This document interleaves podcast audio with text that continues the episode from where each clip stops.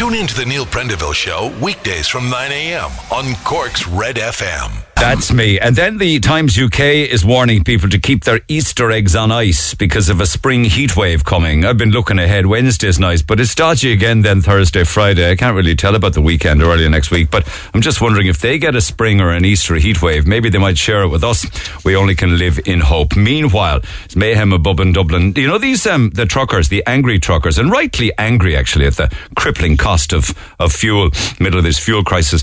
Uh, well, gridlock is what they're expecting up there. Not for a day or two, but for a week or two, apparently. And there's an interesting one makes the Indo today. They're saying, okay, if you uh, get an electric car or you retrofit your car or you do work on your car to move to electric, you'll save 270 euro a month. But in the same um, breath, they say it could take you 20 years to recoup all of the costs. So that's an interesting one where they break it down, even doing the work or moving to electric, paying the extra money, etc.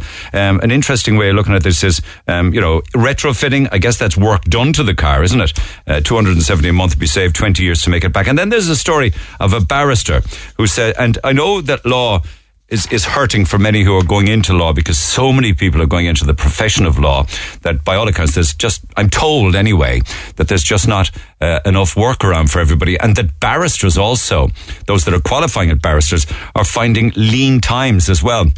There's a story in the Mail of a man who worked as a taxi driver uh, and then worked in a hospital before he finally became a barrister.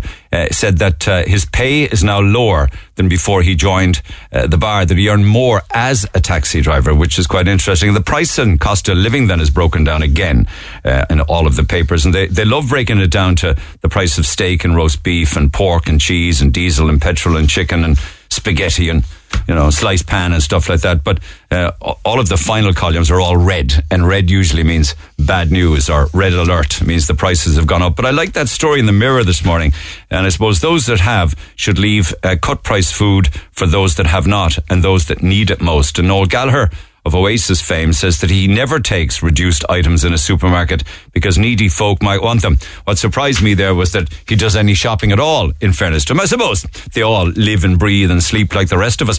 But fair play, uh, they're, they're saying bus fares are coming down by 20% today. Now, the cuts will apply to routes outside of uh, Greater Dublin, um, uh, and I think, does that mean that we'll get it? Uh, what do you read into this paragraph? The cuts will apply to routes outside the Greater Dublin area in Cork, Galway, Limerick, and Waterford. Doesn't even make sense grammatically to me. I'll read it again.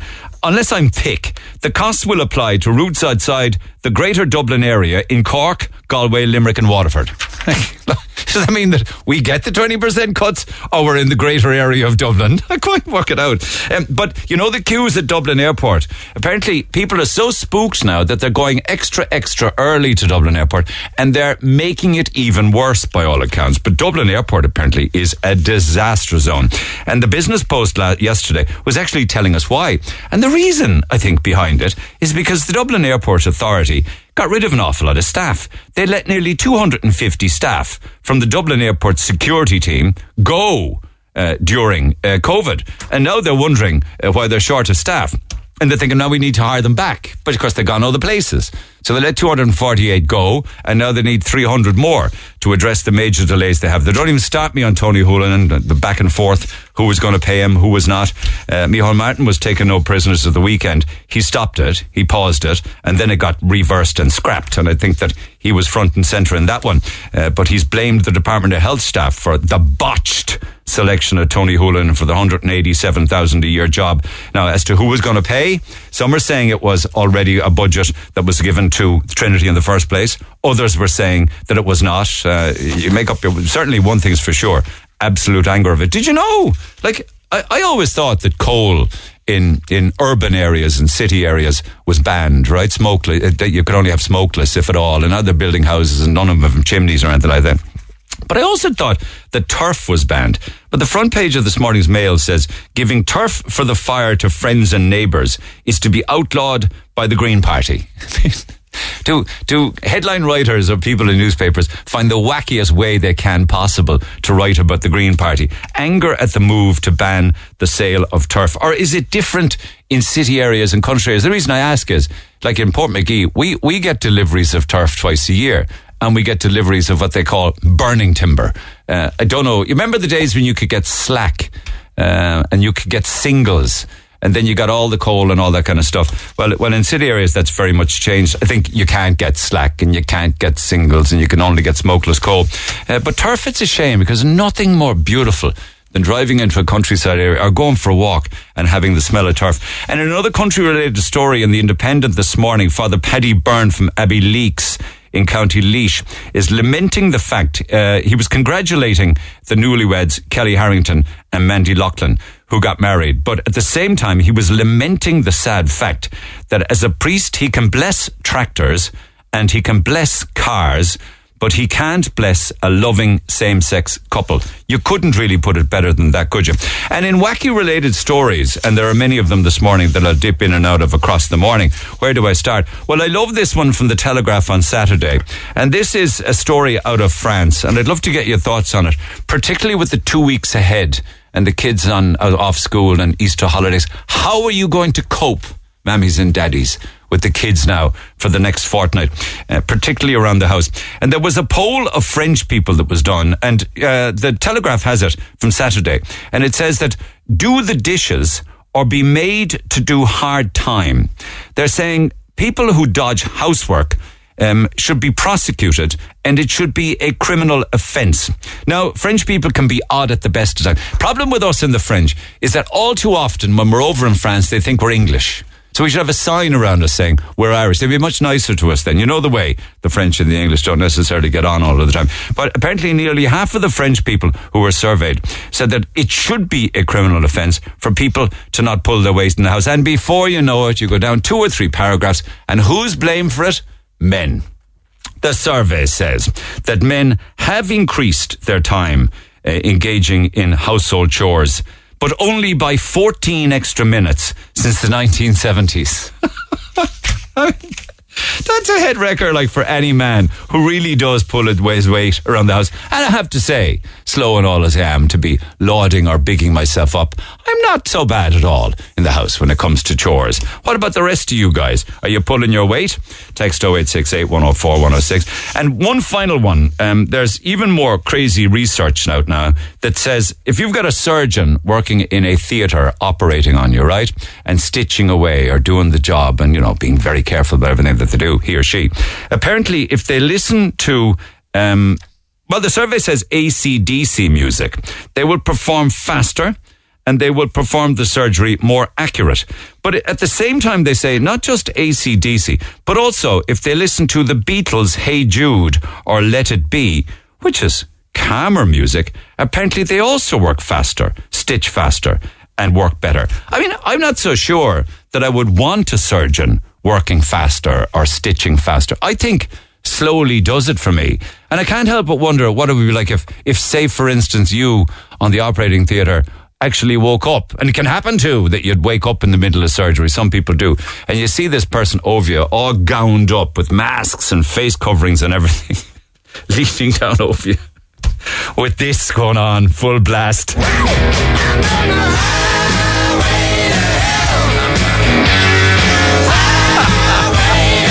I mean, think about it.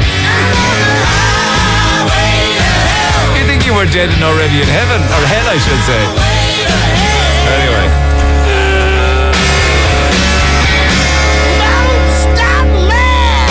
I'd love to love to listen to that in its entirety, but not in a surgical theatre. Anyway, text 0868 104 106. Pick up the phone on 0818 104 106, and we'll come back to more of the wackier stories across the morning. But good morning to you all. Hope you had a good weekend. Um, the lads of the weekend were sharing some photographs in our own WhatsApp group. There's something that looked absolutely bizarre to me. It was like a human like doll or a mannequin hanging off a crane in Blackrock. Now, we were really concerned about it. I think some people passing were very concerned about it as well, as to what was it that, what, Black, sorry, Blackpool, Spring Lane and Blackpool, that kind of area. One of these big, huge cranes, you know, the massive ones you see uh, in the sky, and they're doing lots of work in construction. But hanging off it, uh, the, the, um, the parallel bar part of it, uh, was, um, was kind of a doll or, or a mannequin. And to me, it looked quite spooky when I saw it. I mean, imagine if you're walking past it, you might even confuse it for a person. Nicole, good morning. Hi, Neil. How are you? I'm good. Now, I've only seen photographs of it over the weekend. Did you see it? I tell you no, Neil, I didn't. Um, I was in work on Saturday. I'm a hairdresser, and I basically was in the middle of doing a client, and she had said to me, um, "No, my husband was doing hair as well, but he was doing a child," and she had showed me the video, and I was like, "Oh my god!" And I didn't discuss it because there was a child in the salon, and when I saw Neil, we when with my customer, I was like, "Is that a real person?" And she had been sent it through Snapchat, and she was like, "Yeah." She was like, "I just got sent it," and she said, "There's guards and ambulance and fire brigades down there," and I was like, "What?" I was like, "Who in God's name, first of all, would take a video of somebody flogging child?" Listen, the people would take videos of anything. Anything. Oh, they I whip know, the phone out. So they do. it was I just thought Neil it was at, like when I saw it I just and see at the same time I didn't know my basically my brother died through suicide. Oh, yeah, okay. I yeah. my customer wouldn't have known that my brother had died or even died that way. And Neil the minute I saw it I was like I actually I stopped what I was doing. I was like, is this actually real life? Someone has a video of somebody's child hanging off a flagging crane and look, I was got on with it. Well, I didn't want to look at the video anymore, and the whole day I was rattling. I couldn't even. Because you thought for the whole day that it was a person, didn't you? And she was she was sharing it with people, thinking that it was a person. Everybody, she said she was in a huge group chat of uh, among over twenty people, and they all, everybody that was, I that was my when I eventually got to my phone, I was after being sent it myself, and I was like, for a good Neil, it was a good three hours before people actually realised that I was actually a dummy. Okay, And so we yeah we contacted I the know at the weekend, and they told us that it was a training exercise being conducted on the site. Uh, I'm not so sure. I'd love to know what construction was going on there because I, I don't actually kind of know the area where the work has been done. They're actually building uh, council houses and apartments down there. Okay, so was a training exercise being conducted on the site. Apparently, the training exercise had to do with how would you bring back down a crane operator that say would have suffered a heart attack, um, and that would mean if you saw the video of yourself, like or a picture, like the No, to me, when I saw the- when I was sent it first, it- I thought somebody- garage. That's the, how far away I saw it, and I like and Neil up till yesterday. I went to, I went to an event yesterday. Um, um, Silver Springs Walk with me for autism, and Caroline Bailey was there, and I had, I had a conversation with her, and nobody would have known that. Obviously, we had suicide in the family, and I had said for her, I was like, Caroline, it's like this day and age to see something like that, and still up till yesterday, I thought it was still real, and we were like, oh my god, absolutely shocking. I went back to work yesterday, and there was actually a customer that had said to me, "Did you see the video of the dummy?" And I went, what? She was like, yeah. She was like, apparently it was part of a training uh, system. you spent. Uh, did you spend the whole weekend then thinking I it was a real all suicide? Saturday up till yesterday, till about four o'clock yesterday, and it was until my customer told me yesterday that it was actually fake, that it was a part of. I actually, Neil, I couldn't believe it. I was actually so angry when she told me because I was like, "That is, I'm sorry, no." Whether what kind of part of training program, it's 2022.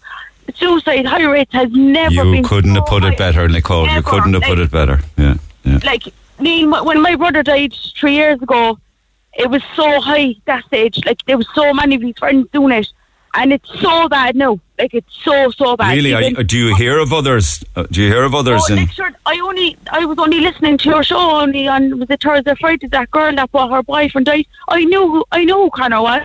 I know he how, and he died the exact same way. Neil. Can you imagine? Like in my head, I was thinking. Can you imagine? if Somebody climbed up- somebody climbed up the- the vertical, and- yeah. No, but even anybody like Jesus, the boy that would have found my brother. Can you imagine him driving through Blackpool and seeing that?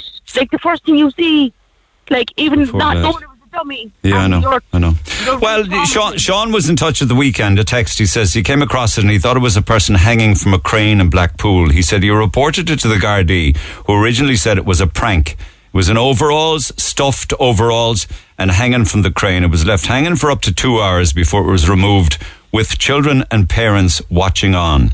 Now, we contacted the construction company or those involved in that training exercise, Seafield, uh, but we haven't heard back from them. I've had no response as of yet.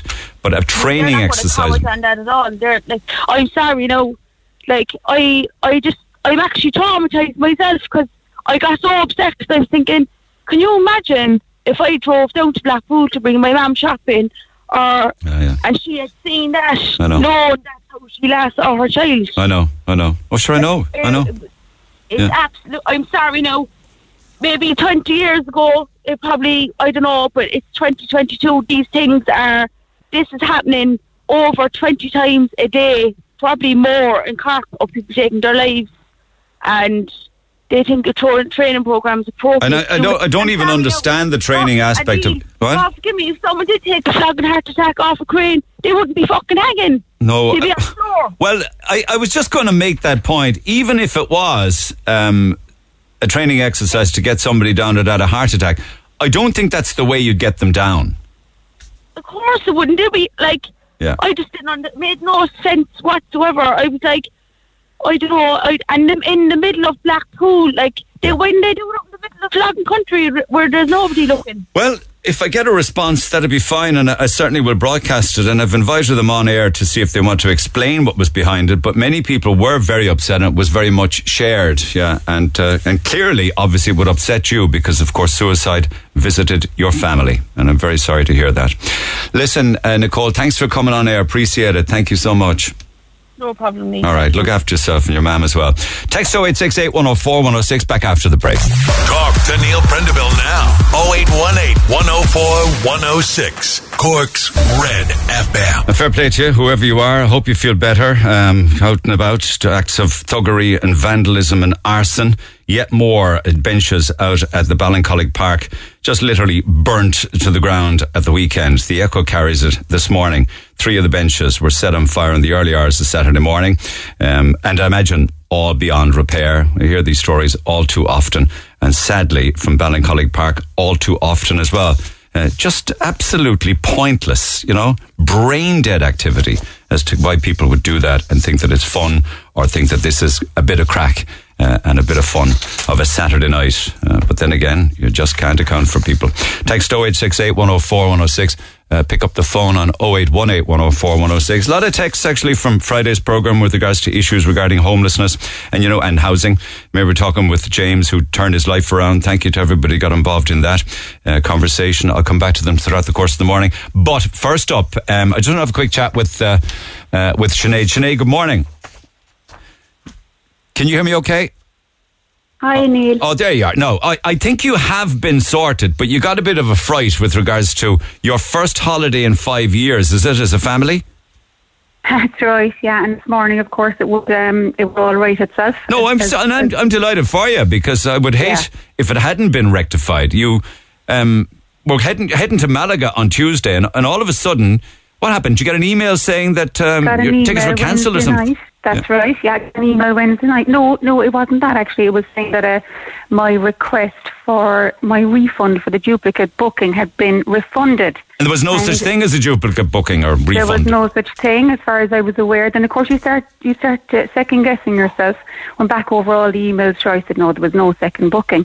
Then I thought it was a scam, and um, of course, no customer service at nine o'clock at night on a Wednesday. So wait till the following morning. Got online behind five hundred and fifteen other people. Do you can you see that you're 515 in the queue? You can. You can, I can see it. You can see it whittling down. It was an hour and 15 minutes waiting to get on, on that time. That was the first morning.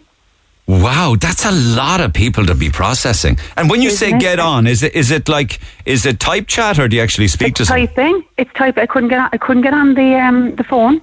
Couldn't get on the phone. There was nobody answering the phone. So I tried the online. Eventually, as I say, got on to uh, be told that um, yeah, it was a system error and that there were others like it. No, that was the only time that they ever said that, that there was others in the same position. As the, as the week went on and I was asking how many more people are in the same position, I was told I can't give you that information. But lots of So other people were getting on- these emails, yeah. I were they? Did you? Did you? Because I that's why I came on to you to see was there people. No, you're telling them? me that they told you Oh, that yeah. there were others. Yeah, no, I haven't. I haven't a notion. All, all I know is that you wanted to go on holidays, first family holiday in five years. Um, Yeah. I think was it your son had been through a lot of surgery, I believe, had he? Well, years ago, um, years ago, he, he had he had a hamstring lengthening procedure that, um, yeah, it, it, it went, it didn't turn out great, and he was left with a lot of nerve pain that went on for a while. So really, that started the that that kind of took us out of the holiday scene for a while, know, and then yeah. COVID hit. Yeah, Yeah, yeah. So, but listen, that's listen, you know, in a way, first world problems too. I mean, holidays aren't the be all and end all. No, but they're not, but the point I'm trying you- to make is. When you're going with somebody with special needs and you're going on a flight, it's already stressful. Because your son would be wheelchair user, wouldn't he? He's a wheelchair user and he also has autism as well. So do you have to put a lot of planning into where you go and the accommodation that you book and everything? You, you couldn't believe the amount of planning that I do, Neil. I could do weeks and weeks of scrolling uh, TripAdvisor, different reviews to make sure that accommodations are suitable. Because we've been we've been caught up with little things before, and even though they're little things to other people, they're huge to us. Two steps at a door could actually ruin a holiday for us. You're lifting that, you're lifting the wheelchair I every time know. you Could you imagine a lift that doesn't work or something like that? that, that that happened to us? Go ahead. That happened to us. Oh yeah. my God. So like you've you've What are you like? In, if you could you be on the fifth floor of the Boken lift and, and a son in a wheelchair? Uh, it happened to us years ago. No, thanks be to God. At the time, he was small. We were able to carry him, but there was a broken lift. We were only on the first floor, but it, it, it, it was a nightmare. Could you imagine if you were up on the third or fourth floor with an adult? Very interested in this because you would need to book um, accommodation with the shower, probably not a bath kind of thing. Yeah. Absolutely, yeah, yeah. And you're talking about Spain now and places, you know, like Spain and Portugal. A lot of the accommodations that that are affordable, Neil, are actually the older the older types. So they don't have um, they don't have wheelchair.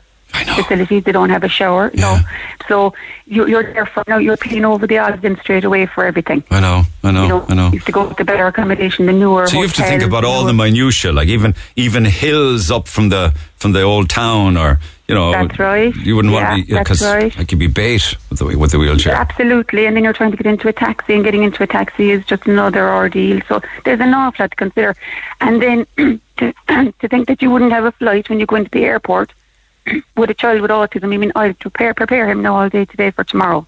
As Where are you flying out of? We're, not, we're flying now, as far as I know. Yeah, Out of Cork? Out out of Cork. I went in there now to the boarding passes this morning, and it, it there's a duplicate booking there now. So I've I've eight boarding passes now for the four of us this morning. Eight different seats, or the same seats twice. eight different seats. Oh God Almighty! Yeah, Are you you sure you haven't paid for them twice?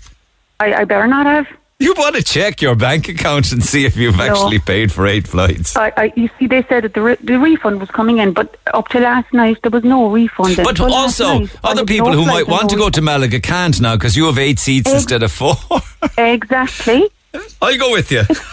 That's what my sister-in-law said. Well, they go book me on there. I'll go with you.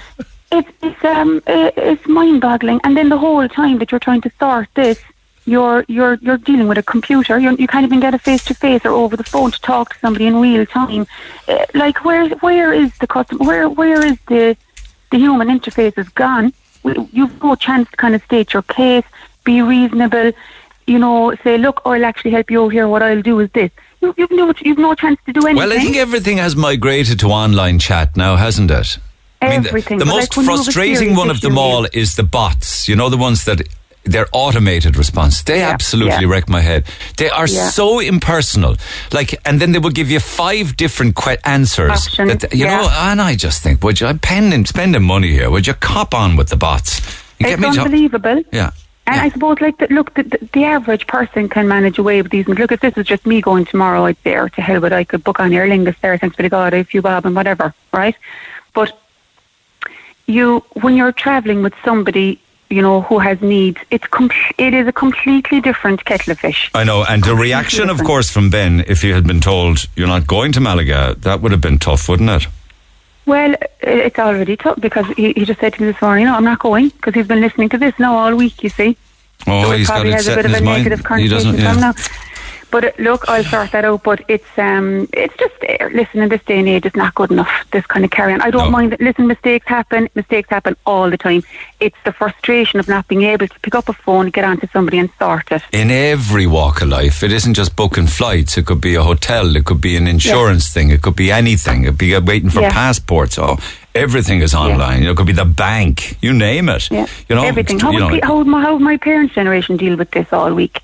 They wouldn't have been able. Well, well, I know in my own case with, with my dad, I have to do a lot of it for him because it's an online world now, and I'm not, Yeah. you know, it's just I've no problem doing it. But yeah, like if, for instance, if ev- even your energy bills or querying anything like that, it could be energy, it could be Yeah. electricity. They've all done that. It's all changed. Absolutely. So for an older fair. generation, it's an absolute nightmare. I'd say. nightmare, a nightmare, and they're already afraid of technology, you know. And then something like this happens, they don't know if it's a scam, they don't know are they doing the right thing, the wrong thing. It's just not good enough. I said to them in the email, in one of my emails, there you'll see it.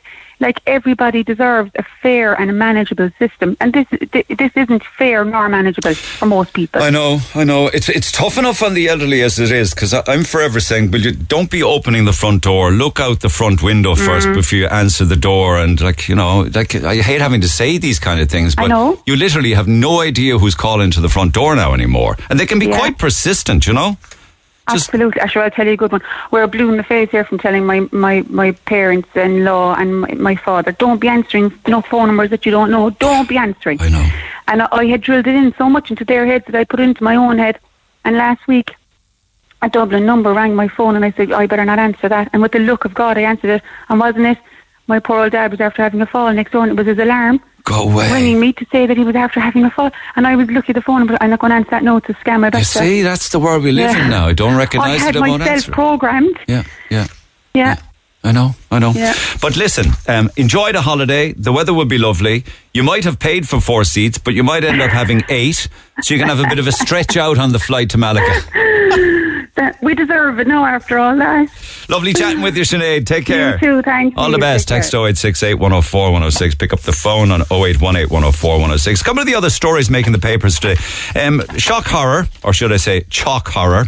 Uh, they're only after going and reducing the size of our Easter eggs yet again. Apparently, the latest Cadbury's Easter eggs have shrunk by nearly 10% since before the pandemic began. They're not blaming the pandemic on this. I think they're probably blaming the cost of chocolate and they're trying to slash costs. But things have just got, I know that my hands have got bigger since I was a child, clearly, but it has struck me for many years now. The chocolate bars and everything, certainly the stuff I remember from my youth, have got tweenchy, much, much smaller.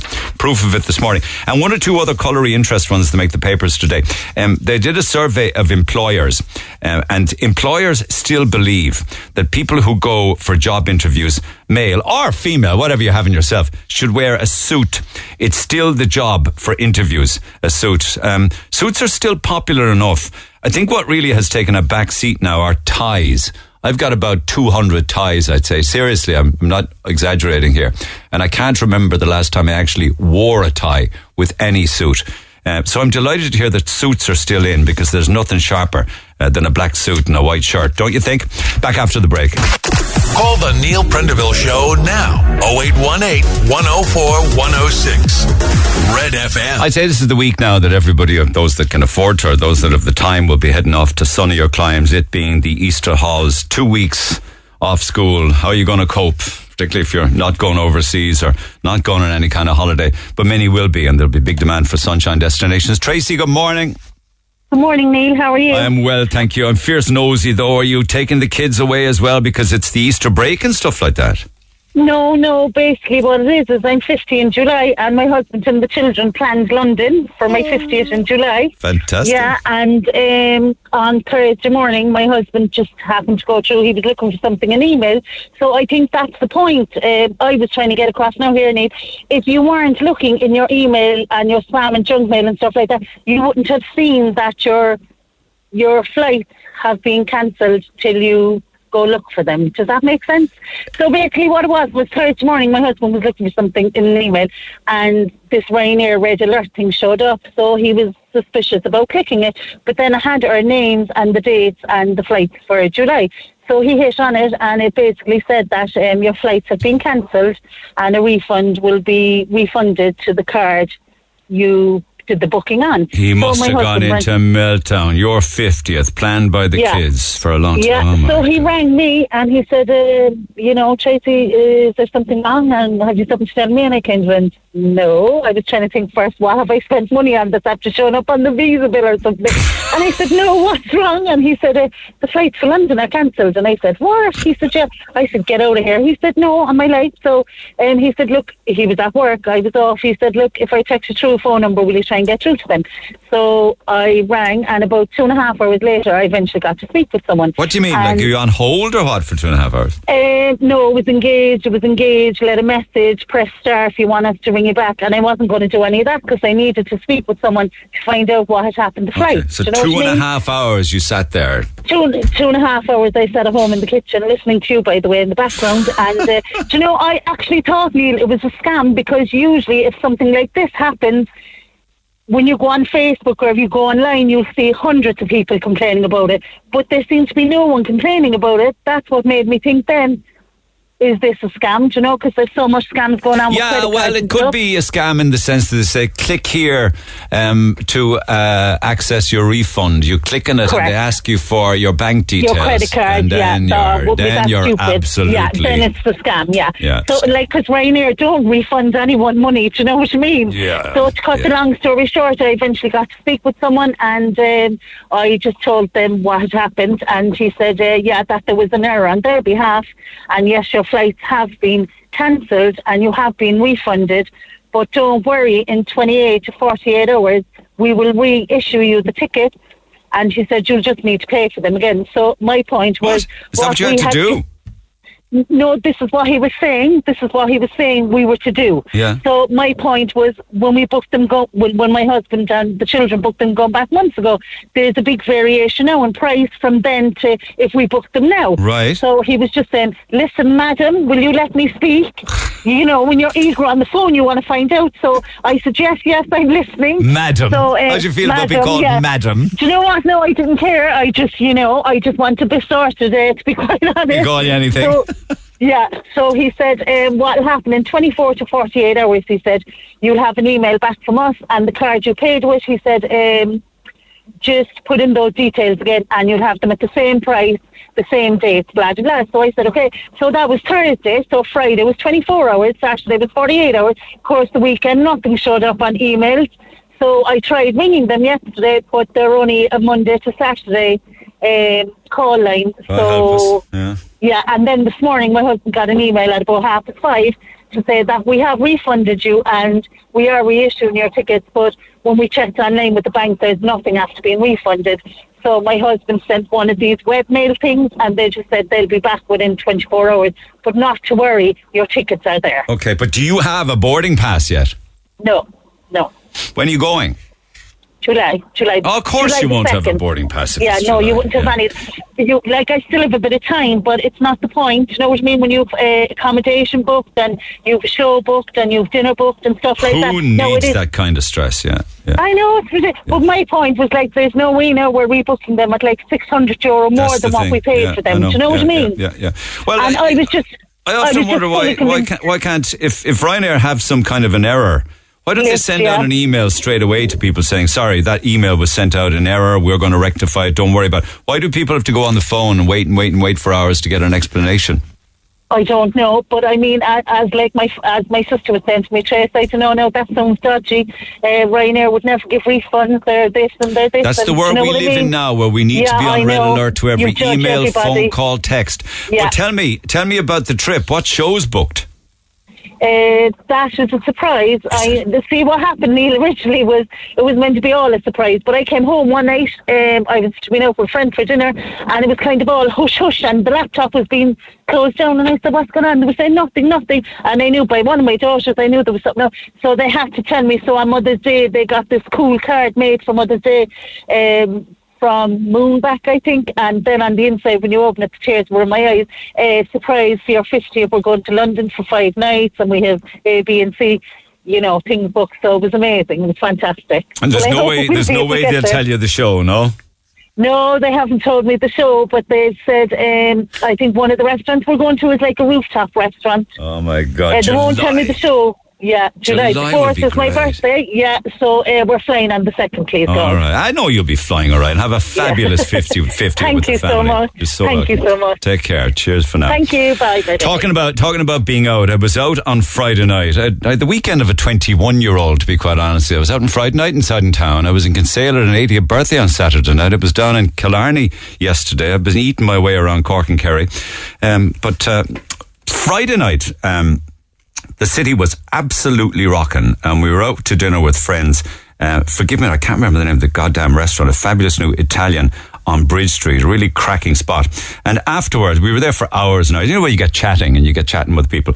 And from there, then I had this brainwave when we were leaving because one of the lads said, "Well, are you going home or do you want to hang out for another half an hour?" So we walked around the corner onto um, McCurtain Street, and it was absolutely rocking. It was fa- it's fabulous the way McCurtain Street has come to life. It really has. I'd love to see more streets. You know, I'd love to see North Main Street, say for instance, take off. Uh, like um, McCurtain Street have, and to an extent also the likes of, of Barrack Street. But McCurtain Street is a huge success story. And the pubs were rocking, and the restaurants were rocking, and people were out walking, they were standing outside, and they were having a smoke and having their drinks and everything was fabulous. So I popped into the Shelbourne just for, for half an hour. One of the reasons was I wanted to see this bottle of Teeling's whiskey. Do you remember the whiskey we did last week where your man spent some like, was it, what was it, 470 euro a shot or something? You had two shots of it. So in I went and annoying, annoying the bar staff. So they brought it out and got to hold the bottle and got a photograph with the bottle of Teeling's, all that kind of thing. But you know what? I ended up doing something because I got a taxi home.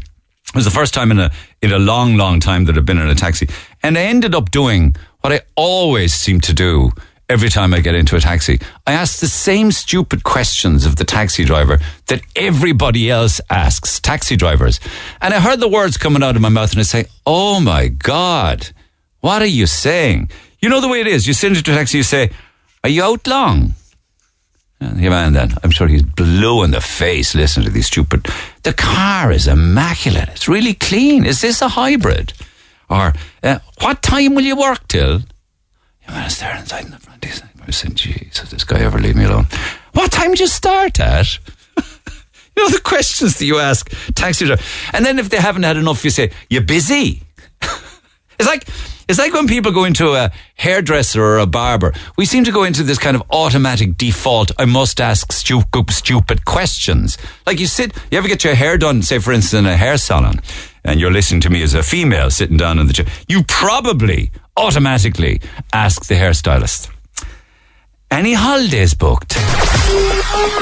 Talk to Neil Prendeville now. 0818 104 106. Cork's Red FM. Yes, indeedy. Um, there's uh, research out at the moment, and this will fit well in my next conversation with the uh, stress levels that people go through, the anxiety and the worry when trying to find somebody in the trades. For many of us, me included, we tend to try and hold on, don't we, to the same painter, or we try and hold on to the same electrician, or the same plumber, or the same carpenter who does good work, and you just want to stay with them, or you know, the same plasterer, or the same handyman, or whatever, because you can rely on them.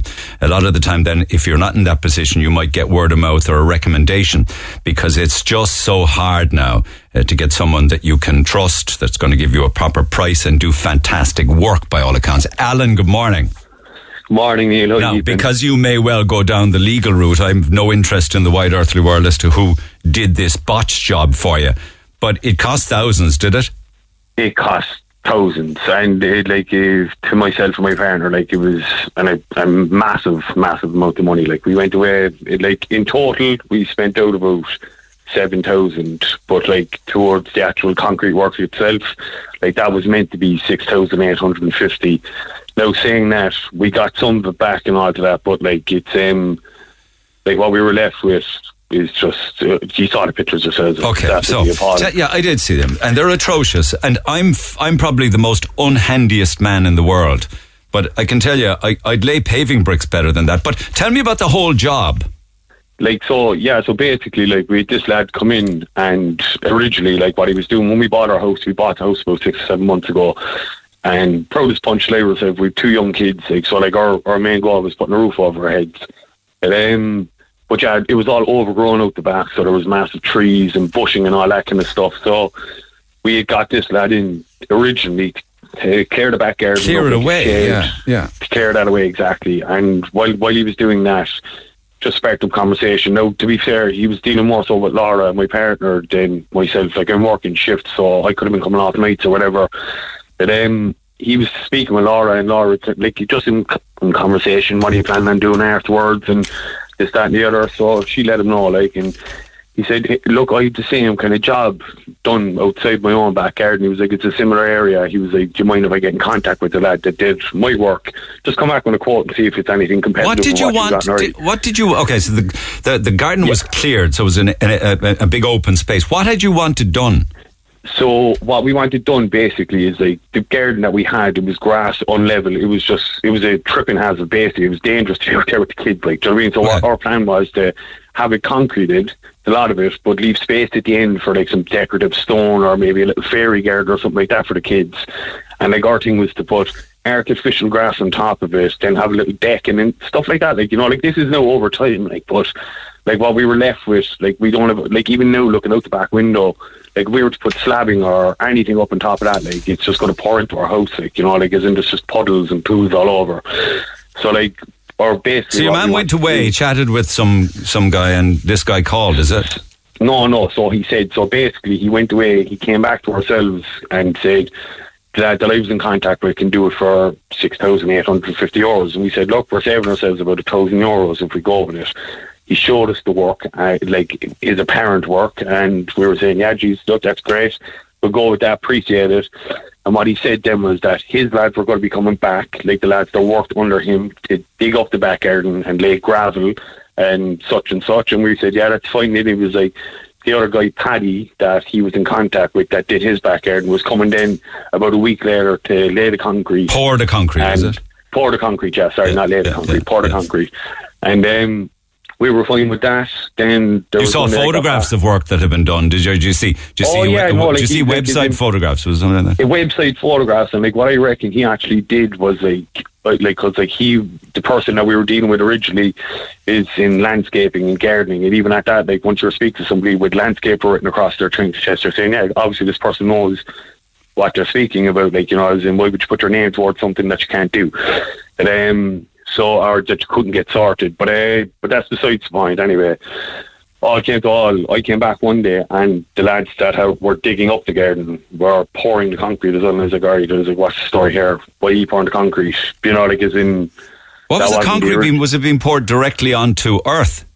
uh, no, no, not directly onto earth. So like as in like they'd come, they put down gravel or stone or whatever it was, like, you know, and they kind of used the whacker and flattened it out and all this kind of stuff. Yeah. And like they told us that they were going to be putting at a, a slight kind of like downward incline or whatever, so that when it's raining, the rain would pour off the end, and it won't like this standard. Because I was, I was questioning why is there no drainage in it, and uh, like there's just so much wrong with it, like you know, and like I've shared the photographs yourself, on, on not- social media. Actually, if anybody that's it exactly. But like as you said yourself, like you're not a handyman. I'm number two there when it comes to it. Like as in like I'm, I'm awful with my hands. Don't get me wrong, I'll try anything. Like but like the, when I was looking, I thought that they were going to pour half the garden, put in like an expansion joint, and then pour the other half of the garden. What That's they what made do? sense to me. They just literally I came home one day and they had poured the whole back garden, left two by fours going up the middle of the garden. Like there's lines on the, the pictures that you shared on social media. And, Are like, those lines two by fours down the middle of the concrete? Exactly, like, and they tried to tell me that that was an expansion joint. I just turned around and goes, lads, I goes, I don't know what kind of person you think you're speaking to, but I was like, I'm not thick. I was like, and I, my parent, my partner, like, we're to spend our life savings on this house. Like, she's not going to be happy coming down and seeing this. So I was like, that needs to be. And how long did it take them to do that? So to do the whole job, they were, and I know, um, like as in like clearing the trees, this standard, or it probably took about three weeks, I'd say in total. They told us originally that it was going to take like kind of anywhere between like the best part, maybe a week to like ten days or so. Did you pay up front? Like, uh, no, so like what we'd done originally was like we paid for the trees being cleared and the bushes obviously separately. That was fine. Then we paid like say fifteen hundred euros. Then three days later, he was like, "Oh, I just need five hundred for such and such thing." So we were like, "Yeah, no matter."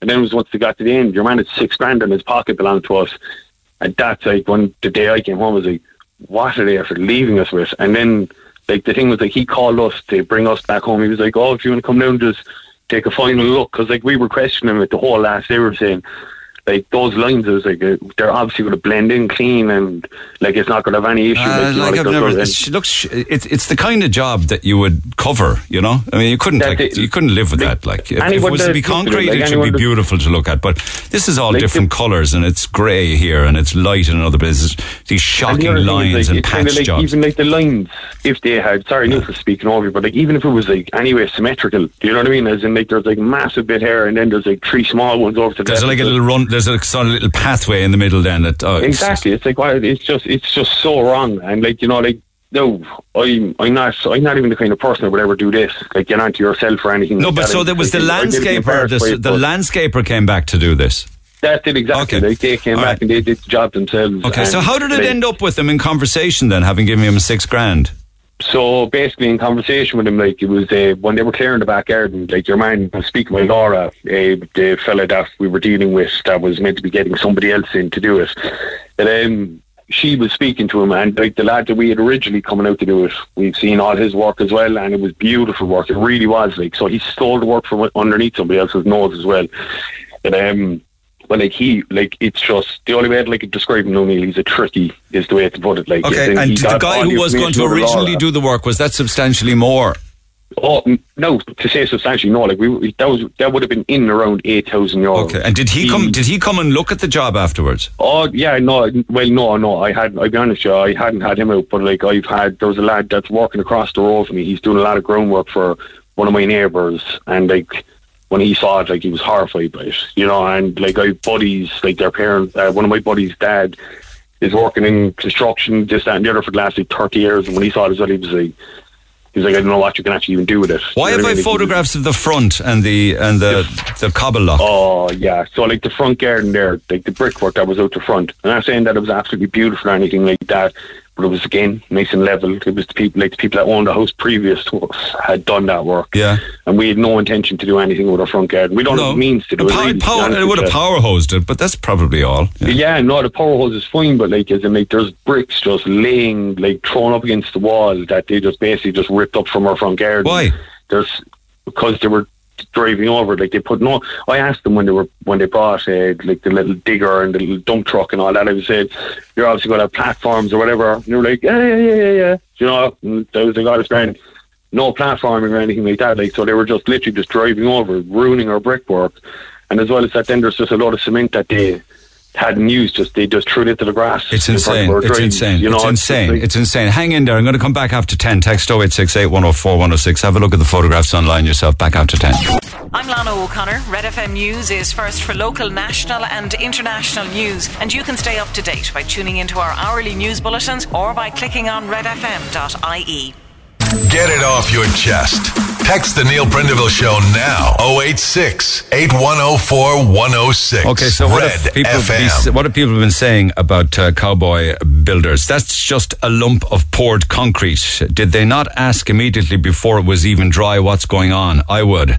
Uh, I certainly wouldn't have paid them in any way, shape, or form. Never mind expecting it ever to be a dream garden. Uh, sorry you lost the money. Uh, there are so few builders now that they won't even work for fair wages anymore, and people still trying to get work done cheaply, and they're expecting that the work done cheaply will be work done well. Uh, we have builders doing our house for two years now. It was meant to take six months. It is a builder's world, full stop. Those photographs are shocking. I feel sorry for the people left with this. They probably saved so long to get their dream garden and now they're left with this it's the kind of it's the kind of pouring of concrete alan that you might do um, in a builder's yard just to store things upon you know like it's it's not anything that you'd be left to live with unless you end up as you say you might do you might just maybe put astroturf on it or something Exactly, and like that was like uh, what we're looking at here, Neil. Basically, like, and I was reading like them comments. Uh, another way people go, "Oh, don't read the comment, this, that, and the other." Like, and I get where people are coming from, saying like, "How is that a perfect garden, dream garden?" It's like it isn't at all. Like that's just the furthest thing from it. Like what we had planned was like to have it low maintenance, not low maintenance, absolutely no maintenance. Have artificial grass in there, a bit of decking and all that. but would you Now be able to put artificial grass just on the whole thing and be done with it I don't think so, like, because I'm looking out here now, like, and it's just like right down through the middle, like, there's just a line of water. ah well that's if the water's lodging forget about it yeah Like, that's so straight away, like, did you get any money back off him? Yeah, so like that's where I'm gonna like is in like he came back to me when I told him like the job is absolutely appalling. They came back and he offered me a thousand euro. He said, Like this is what I can give you. It cost me five and a half thousand euros to do the job. I can only afford to give you a thousand. You paid six, so you're getting five hundred extra back, whatever. He's like, Hold on a second. Was like, You're having a laugh if you think that that's gonna be the case. Um, he came back after I told him. I was like, "Look, I was like, if that, if that's the way you want to go about things, I can go down the legal route." I was like, "I don't want to." I was like, "I don't think anyone ever does," but I was like, "I'm not going to be just road like that." I was like, "I'm just not having it." Yeah. Like in the end, anyway, we ended up getting like three thousand seven hundred back off him. There, there about three thousand seven hundred and fifty. Saying that, like he's still like myself and Laura. Like we have a kid. Uh, we have a, our little girl. She's three. We have another little boy, five weeks old as that one of them people said, like their savings, we had savings upon going to the credit union to get a loan to get Ah, this done. no, we were promised to finish, and like it was meant to be like the ground up. Do you know that kind of way? Like, and now we're just looking, it's like we're just stuck with the ground. Do you know, and it's just, a, it, I don't know, like, Okay, so it's your two and a half grand out for a job that's going to have to be kangoed up, is it? Exactly, can go like by the looks of it anyway. Like I don't know what any other way it could be done. Like, but like we're two and a half grand out for something that's going to have to be can go up, and like just the look in that man's face trying to stand over the work and say like no, like I, if, I like when I said it, was like if it was out drawing backyard and would you be proud to bring our parents back down and say look this is what we're after getting done, this is the plan.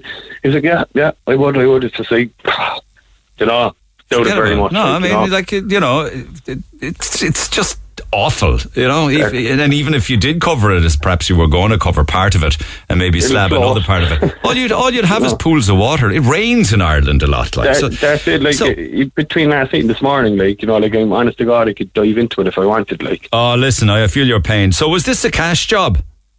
Um, so it was cash, yeah. So I, like that's Was there another any invoice, any VAT number? No, no, and I turned around and he said that to him at the end as well. I goes, look, that's fine. I goes, I doubt that you're even going through your books with this job, seeing that you were so fast to take cash off us all week, and over the last couple of weeks, as I was like, so, you know, like he, he changed his tune fairly fast, like you know, but still, look, like I don't even want to kind of like go down that route. It's more so like I'd rather just say to people, if you're ever getting anybody in, even if they have a portfolio in front of them, they're showing you this, that, and the other, double check and triple check and just make sure. What do you think you should do? Do you think you should be able to go around and look at work that's already been done and uh, maybe even ask the people who had the work done? As you said, this is a lot of this is a credit union loan. For a lot of Like- people, they save hard. We'll put it this way, like, as in, like, my, my brother, he's a carpenter for, Jesus, 20 plus years or so, and, like, his, everything that he has done or will be doing, and that's work in progress and all that, like, it's all photoed, put up on a, an, Instagram page or whatever. Like, I'm not saying that people No, have to have it people, like that, but, but on social media, so-called tradespeople who claim to be tradesmen rob photographs of other people's work. I suppose I wouldn't. I wouldn't have thought of that. Oh, no, they But do. still, though, like, Oh, they do. Some sort of portfolio, though, or like as you say there, even like if it was, oh look, I've work being done up the top of Barnavara Hill, I've work being done out in Frankfield or whatever. No, no, I know that. Yeah, but no, and just on that point, for fear that people don't know, I've, I've seen we dealt with this some months back, where people were getting crazy paving and pad and paving and all sorts of things done in their garden, and they were showing photographs on a website. But we did uh, a, a, a Google reverse on the photograph, or some term like that, where you can actually find out where the source of the photograph was. It was belonged to another company. Ah, well, You I know? I suppose that's just the world that we live in. Then, you know what I mean? Like it's just kind of like it's the same thing. You're going to have to place your trust in somebody somewhat. Do you know, like as in like at the end of the day, if you're getting somebody in from trade or anybody at all doing any kind of work, So, like you know, what there, are you there's gonna- got to be some degree of trust. Like you What know, are you going to do now? I don't know. Like we're saying, like like if we wanted to get it fixed, realistically speaking, what most people are saying to us is like that'll have to be dug up and redone if we wanted done what we have, and they saying that like it's it's not like it's digging up earth again. You know, like it's digging up four or five inches of concrete or whatever, or four inches of concrete. So it's I don't know. Like I think we're just kind of stuck with it more or less. To be honest, for the time being, like because it's just. Going to cost way more than what we expected to I be able know. to dig this up and redo it. I You know, kind of- I know, I know, I know. We don't I have the means. Like, you Okay, know. listen, I appreciate coming on warning people that they need to be aware and alert. There's a lot of text on this. Here's another one. There is no shortage of cowboys out there, more so than ever. Uh, there should be a law against them because they destroy people's lives. Well, there there are laws, but you know, uh, a lot of the time you've got to go down the legal route, and it's he says, she says. It could be the small claims court, and you know. Uh, And like that, that was our thing. Like, was more so like, as in if we were to go down through, like, as in obviously, I'll be honest, with you, I threatened this, and like by saying threatened, like I kind of knew it was an empty threat because like first of all, like, who's the time to be doing that? Like, you know, like, we've our lives to be living, we've a young family, this and that, we're both working. Well, Laura's on maternity at the moment, but still, like, we're working and that. And then it was just. Yeah, I know. You got to the wanted it done ahead of the summer. Yeah, If I we know. get something back, at least we have something to kind of maybe do something and we might be able to do it, might be able to do that. And as well as that, like, he just doesn't get to run away with six grand in his pocket. Well, fair play to you. I mean, you bank, did get know what I you mean? did But- get a wedge of it back. In fairness to you, yeah. yeah, do you know, and like that's that that's the way. Like I'm not going to say and like, oh, poor me. You know, like, because like I have a bit of a backbone as well. Like I'd have no problem saying it to somebody, but like at the same time, I'd hate that somebody else went out and just Did- got. I know. Did you see the robbed like texts from like. people who looked at the photographs who were saying that under any circumstances in the wide earthly world, no one should ever pay for a job until it's 100% finished? Well, what I get to say is that I have a bit of life experience here. Now I get a little bit of little life experience gained anyway. Just because I. I won't be making that mistake. I know, fair play to you. Paying No, somebody up during the week and all that. Cause I know, I know. I know how it could turn out now. And Joe is, he was such a nice bloke, your man that was dealing with it, and I thought this fella, fuck, he's a dime a dozen. Do you know, like, is it fair play to him, like, going out and doing us a favour. My partner was nine months pregnant at the time when he actually started dealing with her, so I just thought, there's no way, like, I just couldn't fathom it in my mind that somebody would take advantage of somebody like that. Do you know? And I know. Listen, if if I hear of right. anyone that might get in touch as a professional to go and assess the work, I'll I'll pitch them your way. You know, uh, that's the best if, I can say. Jesus, Neil, if you would have been brilliant, by we, All right, it'd okay. great, we'd All right. greatly appreciate it. Maybe somebody who's in the trade or in that area of expertise might take a look at our social media platforms, Twitter and Facebook, have a look at the photographs of themselves. All right, be back to you. And stay in touch, Alan, if there's any updates, all right? I will, of course, I will, of course. All right, sorry about that. me on as well. Best of luck. Not at all. And buyer beware, as the fella says, time after time after time. Uh, that's so terrible. I wouldn't have given them any money until the work was done. Another one. What a shocking standard of work. Cowboys ripping people off. Everyone should know who these gangsters are. Uh, did you get to speak to the builder, express concerns and issues? Has the builder offered or refused to resolve the problems? No. Uh, just gave uh, a fairly substantial uh, refund, but there's still two and a half grand out of pocket from a six grand job. Um, again, more people saying never pay for a job until it's completely done, 100% to your satisfaction. Pay then. And somebody else saying, uh, if you paid for it up front, did you ever hear the saying, pay peanuts, you get monkeys? No one deserves to be ripped off. I'm not victim shaming, but people need to take responsibility and hire professionals. Get more than one quote. Oh, that's so important. Always get a second quote. It's so important. Go see the work that's been carried out previously. Speak with previous customers if you can. Arrange staged and staggered payments if necessary. Hire a quantity surveyor or an architect if needed. Reputable tradesmen will not have any issues with any of the above. And a final one, I'd never pay for that job and I demand to cover the cost of restoring it to its original state. Don't know the full story, but people should never ever choose a contractor without seeing their prior work. They shouldn't pay in full or in advance. That's exactly what happened if you do that. Particularly if you pay in advance, you have no recall. Susan, good morning. Good morning. How are you? Thank you for holding for so long. Is this a story problem. about uh, a family member, is it? Yeah, it's a family member. That's right. Okay, what happened? So she hired a contracting company to knock us, knock it. It was quite a dangerous extension. So they came along and they knocked it. Why had they, she They bought the house are- and wanted rid of the extension or something? Um, the the extension had a bathroom, and the bathroom had very dodgy wiring. okay, all right, had to go anyway. Okay. Yeah, it needed to go. Exactly, it would have killed her. So they came along anyway. She got them, and she got their quote, and sh- they signed their contract and stuff. And she had a list of all the contract. So she went ahead with them. How long ago was this? Uh, May. Oh, it's not even a year ago. Okay. Yeah. No, and it's it's very recent and it's still not finished. Right. But um, so they gave her her quote and she agreed to her quote and what you have it. And they came along and they started building anyway. That was fine. Started with the flat roof. So I had someone look at the flat roof for her because it didn't look right. So the flat roof had five layers of felt on it where it should only have two or three. Um, so they were covering up as they were going along all the mistakes they were making for each layer of felt. So they came along and they said, leave it with you. There was one guy and he would just say, leave it with us and he'd get that fixed.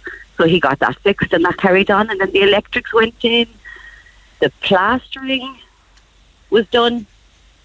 That had to be all redone again. Down to the tiling, all had to be redone. Her shower had to be only redone recently again.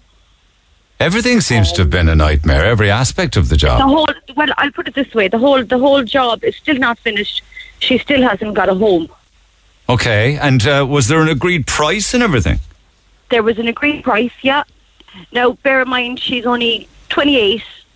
She's she was in a vulnerable position at the time, so I won't go into that now. For Not at reasons. all. Not at all. How, but can I ask you how much was the agreed price?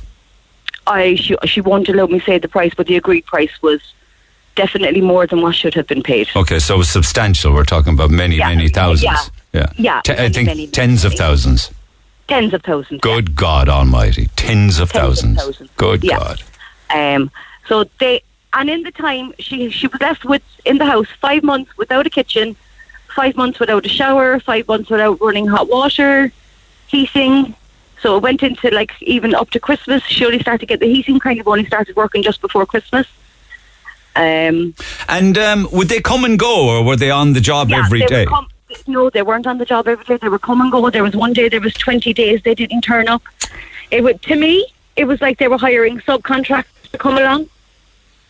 Yeah, tendering for any work anywhere. Just get all the tenders in, get it, and we'll yeah. deal with them all then, and we'll just juggle all of the different Yeah, jobs and sites, and we'll go every now and then, and God knows. yeah, and- yeah. like they were they were a building contracting company, but they were also landscaping.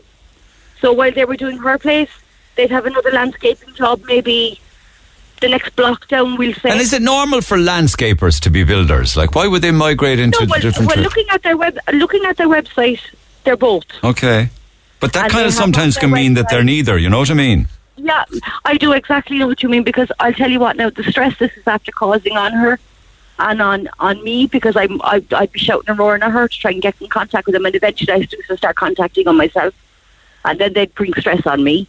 Um, And it's still like, not finished, bringing- no? They were bringing Rottweilers into her house. They were smoking drugs.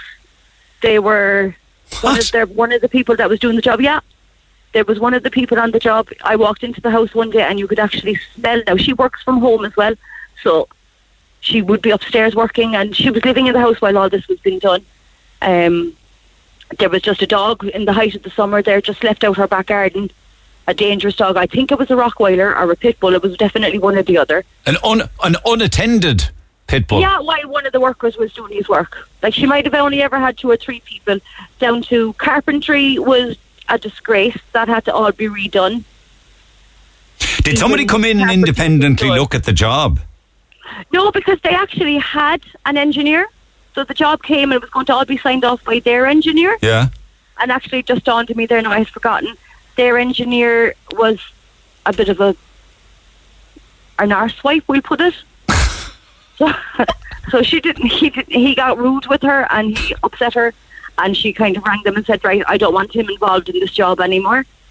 But he would have to be involved in the And job. who corrected, like, who was it picked up on all of the things that needed redoing?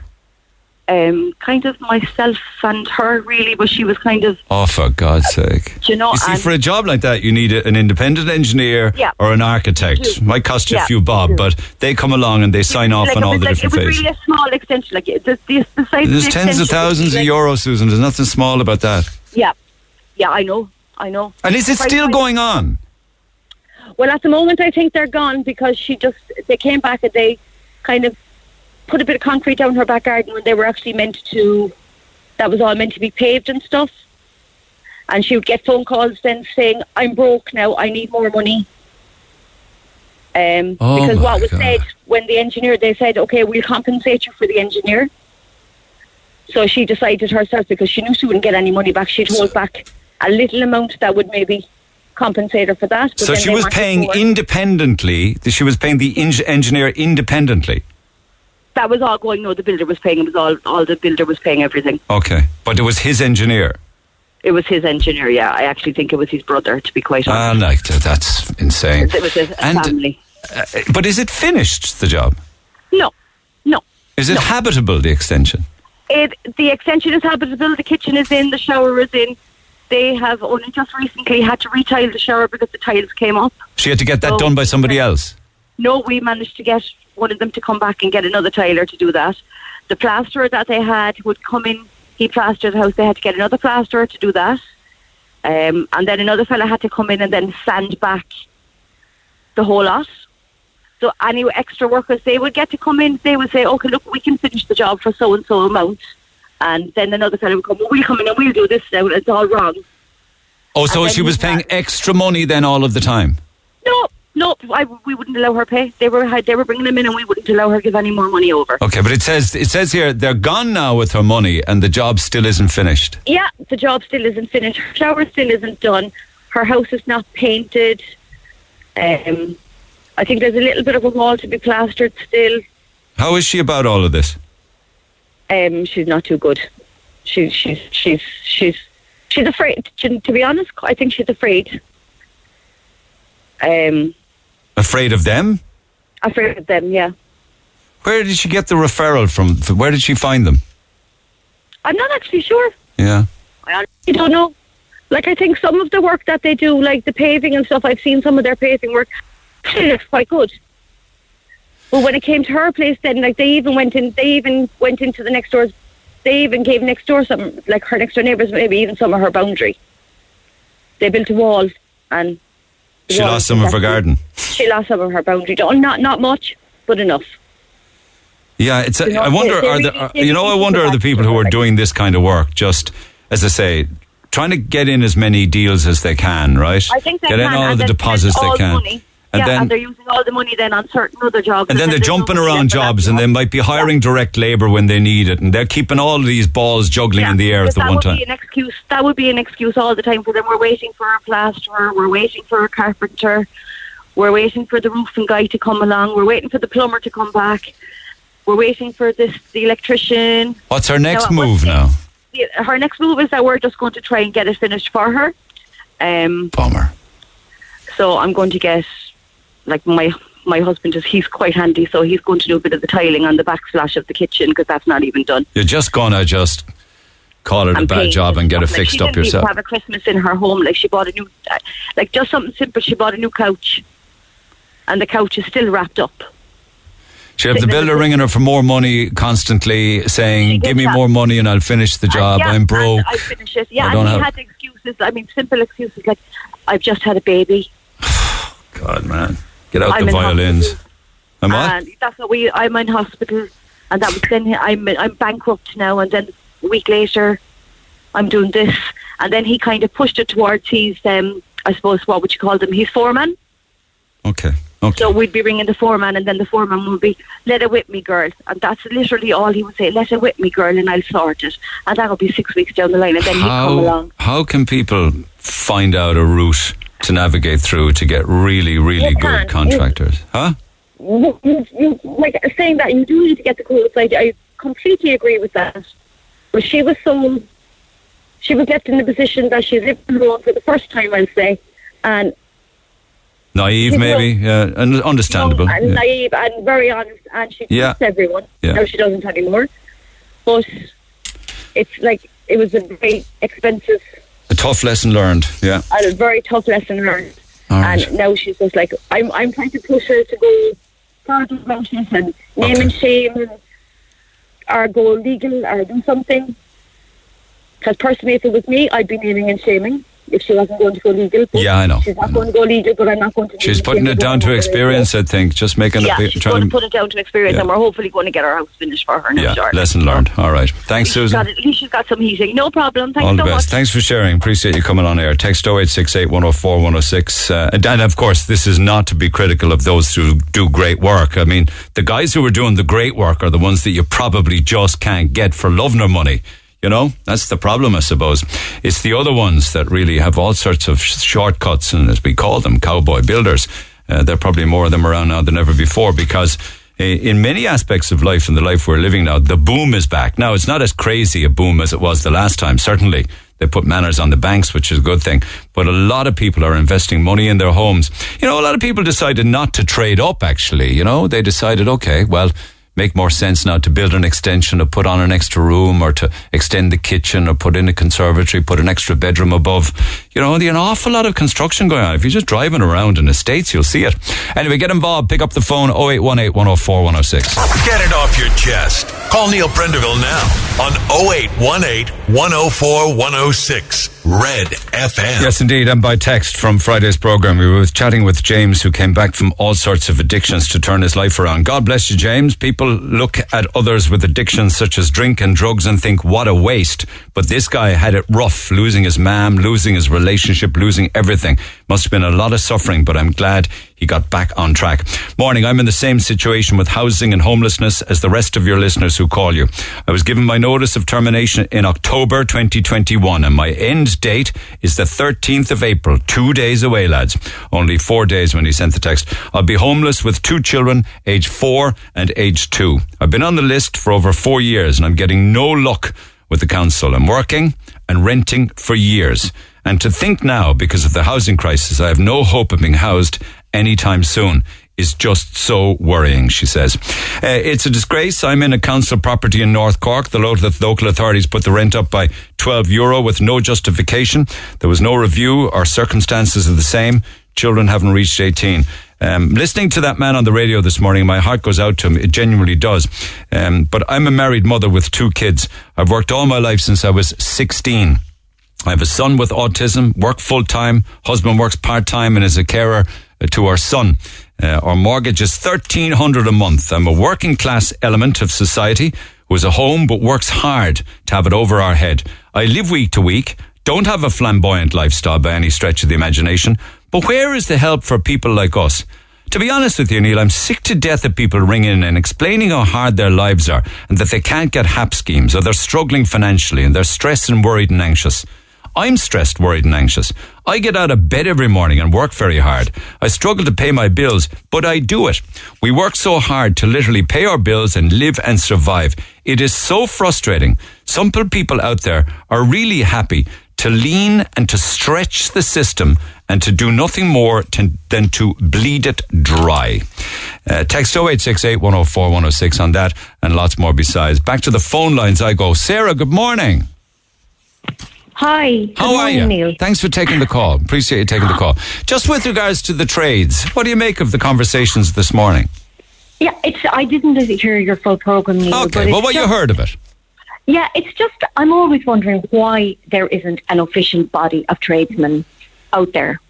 You know, There is. rather than no, but but why whenever you need a job, a building job, a plumbing job, that you have to either get a recommendation from friends and neighbours that you just can't take somebody off. Um, you know, golden pages, or I'm actually really nervous. And you're You're not, this. you're grand. I mean, I, I can tell you one answer to the part of that question you ask is there are a few um, websites set up, and I think one or two of them are Cork. Something along the lines of trades.ie, you know, where, where you can go on to and you can see the list of all the different tradespeople who will quote the job. And I think they. I think they are reputable and they pay a fee to be on the website. I can get, I remember doing, do, doing this a few years back. I can check in again and see who they are, you know, where you can go like a one stop shop for trades. Yeah, but it's it's just you, you know a number of years ago I was getting uh, a new bathroom and I uh, got a plumber who was recommended via somebody else, via someone else, and this guy apparently this is his job, and it was a total botch job. And I know my brother had something similar in his own home. Isn't it uh, a amazing? that- isn't- just on the regards to the plumber, though, isn't it amazing that that came as a recommendation and he botched it then? Yeah, and I think one of the reasons being was because um, I just left him to his own devices. I would never interfere with the tradesman. Right. Um, and I just, it was a new home. I basically gave him the keys. I wasn't living there at the time. Yeah. And I just said, look, just do, just trusted him to do it. No, but you was can't be standing over them either, you see, Sarah, Well, no, because we- they're the experts, supposedly. and that's what what I wouldn't do, and that's what I didn't do, and that's probably where I went wrong. And um, my home flooded after that, Oh, and sake. I got somebody in to look, and the guy who came in said that it was probably the worst plumbing he'd ever seen. The cistern wasn't even screwed on properly. The taps were in, loose and in the wrong position. So it's just, I just thought afterwards, you know. So you ended up paying twice terrible. for it then, did you? Well, I had to go through a solicitor. It was really long and tedious and not worth it. So it's just, you know, uh, Did you get anything back pay- when you went legal, kind of? uh, just got the cost back, you know. But then you had to get the job done again. Yeah, absolutely, absolutely. But it's just, you know, if there was, uh, uh, you know, a, a, an absolutely official board, you can go and say here and pay extra. Even it, it's just that you'd know you'd be guaranteed because these botch jobs, so many people have them. Yeah, I know. I know. know- It can be the house. It Yeah, can be the yeah. garden. Yeah, it can be Yeah. Mm-hmm. all different aspects. It could be an extension. It could be yeah. It could be wiring, which is very And important. Neil, even the engineer who came to, to look at it, the, uh, had, I had an engineer in to look at it, and he just said, "Well, I could recommend someone, but," and he's an engineer, and he said, "I'm very slow to recommend people." I wonder. Yeah. I wonder has a lot of it. I'm just thinking out loud here. You know, people who get cash jobs done where there's no invoice and there's no VAT number and they don't actually have a registered com- company and stuff. Uh, you're, you're in kind of risky territory then when it's a cash job well, and this no guy is registered. This guy was registered. Is it a business and a VAT number and everything? yeah, yeah, yeah, Oh my god. yeah. Yeah. Yeah, because So- Mm-hmm. I often wonder if it if it's cash, mm-hmm. you have very little recourse, you know, and Oh, yeah, yeah. you know, But, like I you got these guys going around doing guttering and tr- saying that they're going to do all sorts of mm-hmm. work and mm-hmm. tarmacadam or Front Drive. Most of them, you know, they're calling to your door. I'd be very wary. No, and. I I would be careful who I'd get, and you know, I think I'm, you know, would make a fairly solid decision on, on who I'd have doing a job. I'm gonna. I'm gonna track down that um, those chaps that I spoke to some time back. They set up a website, and I think they are Cork, if I remember correctly, and it's something along the along, along the lines of trades.ie, where there are recommended tradespeople out there. Because it seems to me that it's never been busier now for people doing work at home. You know, you've probably noticed that as you drive around the mm, states, mm. you see a lot of builders in now Yes. because a lot of people have decided, mm. nah, if I trade up, it's going to cost way too much money, so I'm going to build on instead. You know. Yes, yes, yeah. But I mean, you know, having said that, Neil, I know there are really good tradesmen, and I've had one or two really good tradesmen. I know that as well. But you know, it's just these these cowboys, as we call them, um, Yeah. cause so much grief. Yeah. They cause so much grief. All right, Sarah. Thanks for coming on the air. Okay. Appreciate it. Okay, Mind yourself. thank you very much. I love Thank your you. program. Cheers. By text to 0868 104 106. Again, somebody else not too happy with people on air. My blood's boiling listening to your conversation with James. Now, James turned his life around, uh, and so many like him on your show. Our own people are left homeless. I'm not against helping people from other countries, but we should help our own first. It's gone so bad now that there's nowhere to rent and no houses to buy. Well, there are houses, but many people can't afford the prices of them. Uh, now we have Ukrainian refugees. There is no hope for our own. It's just so depressing for our own people now. I've certainly never seen anything like it in my lifetime. In the name of God, look at the money Tony Holohan is getting. Uh, how are people expected to live with everything just going up constantly? The rent should be stopped and brought back down, I believe, to a maximum of 800 euro per month. Of course, our government has to go, says Marie in lovely sunny Clon. Well, it was sunny when she sent the text. I doubt if it's sunny now. Text the Neil Prendeville Show now. 086 8104 106. Red FM. And so, in the busy times that we live in with people getting work done, uh, do share your stories, particularly with regards to botch jobs that you had done, even just by text. I'd love you to come on air, but if you want to just share the story, that's fine too. Email neil at redfm.ie, text 0868 104 106. You maybe recall last week I was asking people to share with me, because you'll have been getting the January, February bills in now. You know, we would have started to get them at the back end of March for uh, electricity and gas for January and February, the two of the dearest months of the year. And I saw Bressie on social media at the back end of last week as well, posting on Twitter. He said um, that his last heating bill was 189 euro. That would have been the November December bill. But his latest bill came in uh, way off the 189. It was 531. So his heating bill went up 180%. I was asking people to get in touch with me as to how your bill went up. Say if you compare November, December with January, February. Uh, John says, until people take to the streets to protest, the government will not take any notice or listen to people. We have a government that no one voted for. Uh, and Bressie has money, so imagine the impact it's going to have on normal people every day, says Gary. Tara says, the Irish take everything from the government. We're an embarrassment to our grandparents and to our great grandparents. If we had to, any bit of spine in us, we should have our, an uprising in this country. Health system is the worst ever. Prices going up, houses, cars, everything. If we don't do something now, it'll be too late. Ireland will be gone from us. We've sold our soul to everyone else. Paul says nobody thinks about the business price increases when it comes to energy. A chipper, a taxi, a laundrette, a restaurant, all heavy users of gas, oil, and electricity. Is anyone, for instance, going to pay 40% more for that burger? Or 40% more for that taxi journey? Well, the only thing I can say about that is a restaurant at least can put the price of their burger up. The taxi drivers can't do anything. It's very worrying for B&Bs. Heating has gone through the roof as well as electricity. What do we say to our customers if you're only allowed a short shower or go to bed to keep warm? Um, yeah, I imagine it's got to be the same, not just for B&Bs, but for hotels as well. Some electric companies say they are 100% green energy, which is mainly wind turbines. So why the huge increase if they don't need oil or fossil fuels or gas and they're just depending on wind, says Charlie. Well, we have enough of that, haven't we? Hot wind. My gas bill was 998 euro just for me and my two year old. I don't have the heating on very often. It's crazy money a thousand euro just for gas. I got my gas bill two days ago, 636 euro. The one before that was 535, which knocked me over. So you can imagine my reaction. Uh, the ESB is with prepay and it's using 10 euro a day. Uh, 174 of that is broadband. Six months ago, it was 350 a day for electricity. It's 10 now. Um, so basically, before any food or other bills between our rent, our heating, and our electricity, we're paying over 2,000 euro a month. So to pay your rent and to keep the lights on and a bit of heat in the house is costing you 24,000. Well, maybe not 24 because the summer months there would be less, but certainly two grand a month. I have electricity with Bord Gáis. After Christmas, the bill was 395. Last week, it was 605.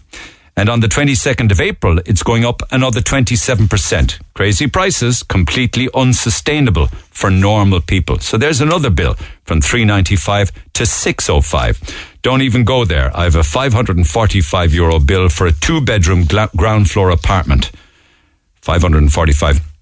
And uh, one final one, what Bressie should have done was given inaccurate reading and he would be paying less than the 531 and continue to do so until gas will be back. Yeah, well, you know, when will gas be back to, you know, 2020 or 2021 levels? Uh, we'll all be looking at the use of our electricity from now on, won't we? The term of turn off the immersion will be coming back into fashion again and three minute showers. I don't think the roaring and screaming about turn off the immersion ever actually went out of favour. Uh, not in my house anyway. Anyway, text those prices. How was your gas bill? How was your electricity bill? Compare it to November, December. What was it like in January, February? Text 0868 104 106. I want to chat with Diane, who got in touch with me last week, and I'm very, very sorry to say I didn't get an opportunity to chat with her then, but I do now. Diane, good morning. Hi, how are you? I'm good. Um, did you actually raise 6,000 euro from one bake sale on Saturday? Um, and counting. Uh, so we don't have the final tally yet, but One bake sale at the Marina Market selling at baked goods. Market, yeah, More Yeah, than six uh, grand then. yeah. Just still, we haven't got the final count done yet, but um, it's definitely past the six thousand mark. Yeah. Oh my God. I mean, what were you selling? Um, so yeah, so we were selling um, cakes and croissants and homemade lemonade and bottled water and anything we could think of really. Um, and so like we got a lot of help from well from people, from friends and family. I, knew you didn't do all the baking. I know that. No, I didn't know. And local bakers and stuff helped us out as well. Cupcake Cottage, um, Wild Bear Bakery there down in Enniskeane, Second Street Did they give you all of the baked goods for free?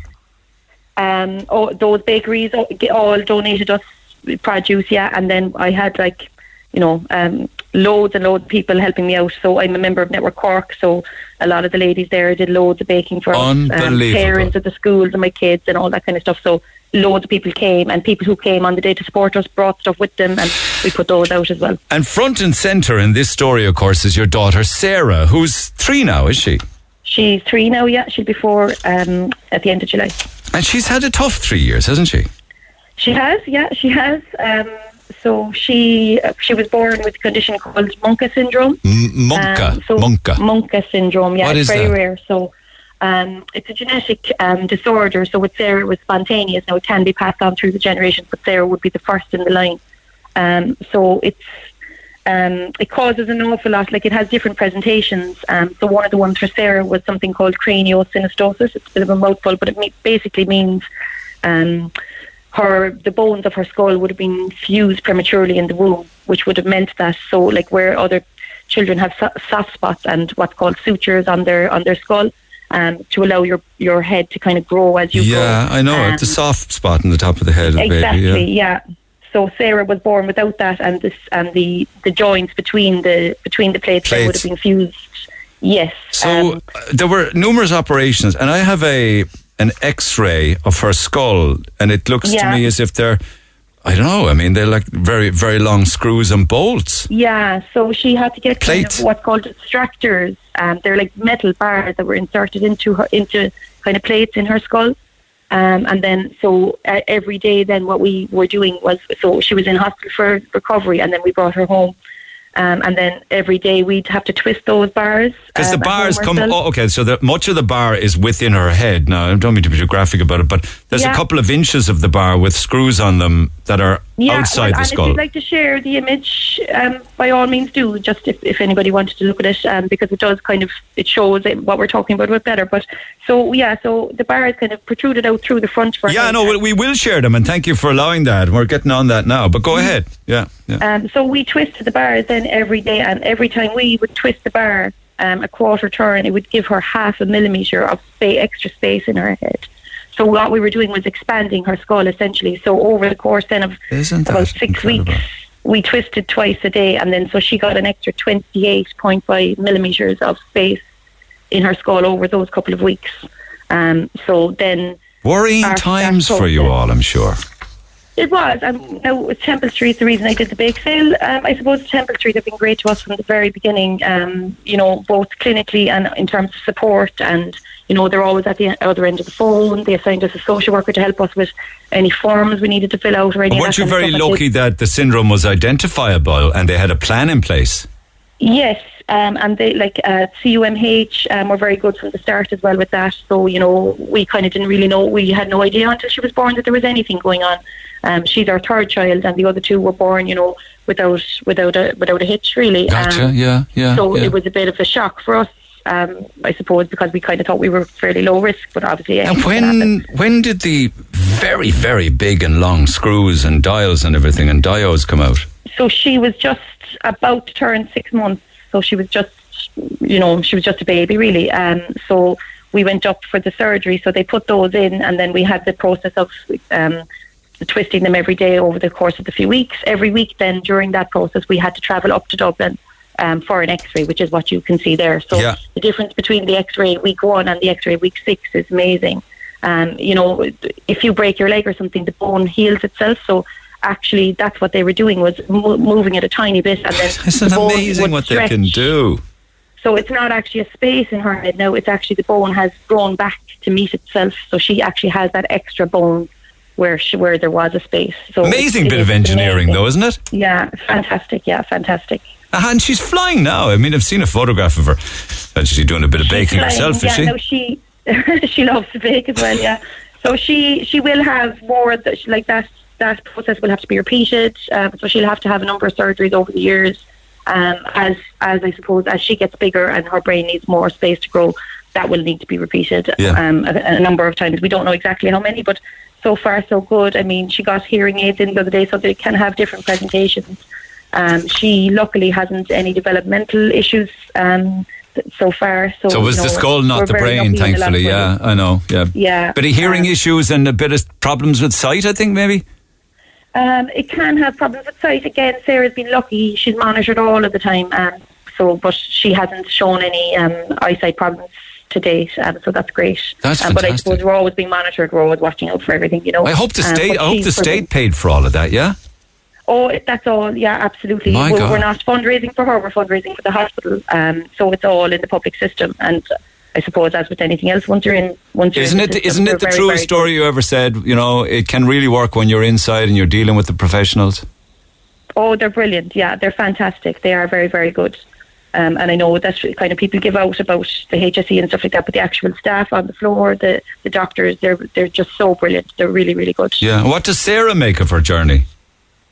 Um, yeah, so she talks about it. I mean, we're very open and honest. Uh, We found, you know, a way to cope really was to talk about it and to tell her story, and for ourselves, I suppose, to kind of connect with other parents and not to kind of, you know, bury our heads in the sand. We wanted to kind of accept it and embrace it almost, you know. Um, so Sarah Deal with it. Yeah, She- absolutely. Yeah, Just deal so with it. She tells everybody that she's a delicate head, and if her brother gives her a smack, I suppose she she tells her, "Stop! I have a delicate head." so uh, she knows all about it, and she's always she loves to look at the photographs of her with the bandages on, and to talk about, you know, why am I wearing those bandages and the bars coming out of her Why are head. the bars like coming out of my head? Yeah, I know. Yeah, so she does. She knows all about it, um, and um, I suppose it's hard for her to understand, but she seems to be kind of be getting her head around it. Uh, pardon the pun. Yeah. But, uh, she certainly is doing that.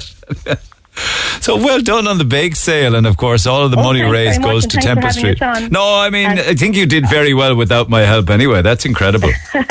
well, and this is our second year in a row. Last year we raised six thousand seven hundred, I think. Uh, so we're we're uh, nearly on track to kind of. I think it's a wonderful thing to give back, isn't it? You know, you. It is. You know, Yeah, it is. You didn't. You didn't forget the help you got at Temple Street and the treatment that you got, and No, and will. we won't either. And it's, I suppose Sarah's going to be a patient of their long term as well, so we, we won't definitely won't be able to forget. But um, I suppose, just I just really wanted to say thanks to everybody because it wasn't me that did it. I, I just kind of was the facilitator. But um, you know, the guys at Marina Market were brilliant to us. The Rochestown Park looked after us for um, raffle prizes. There was a jewellers in Kinsale gave us a beautiful pair of gold earrings.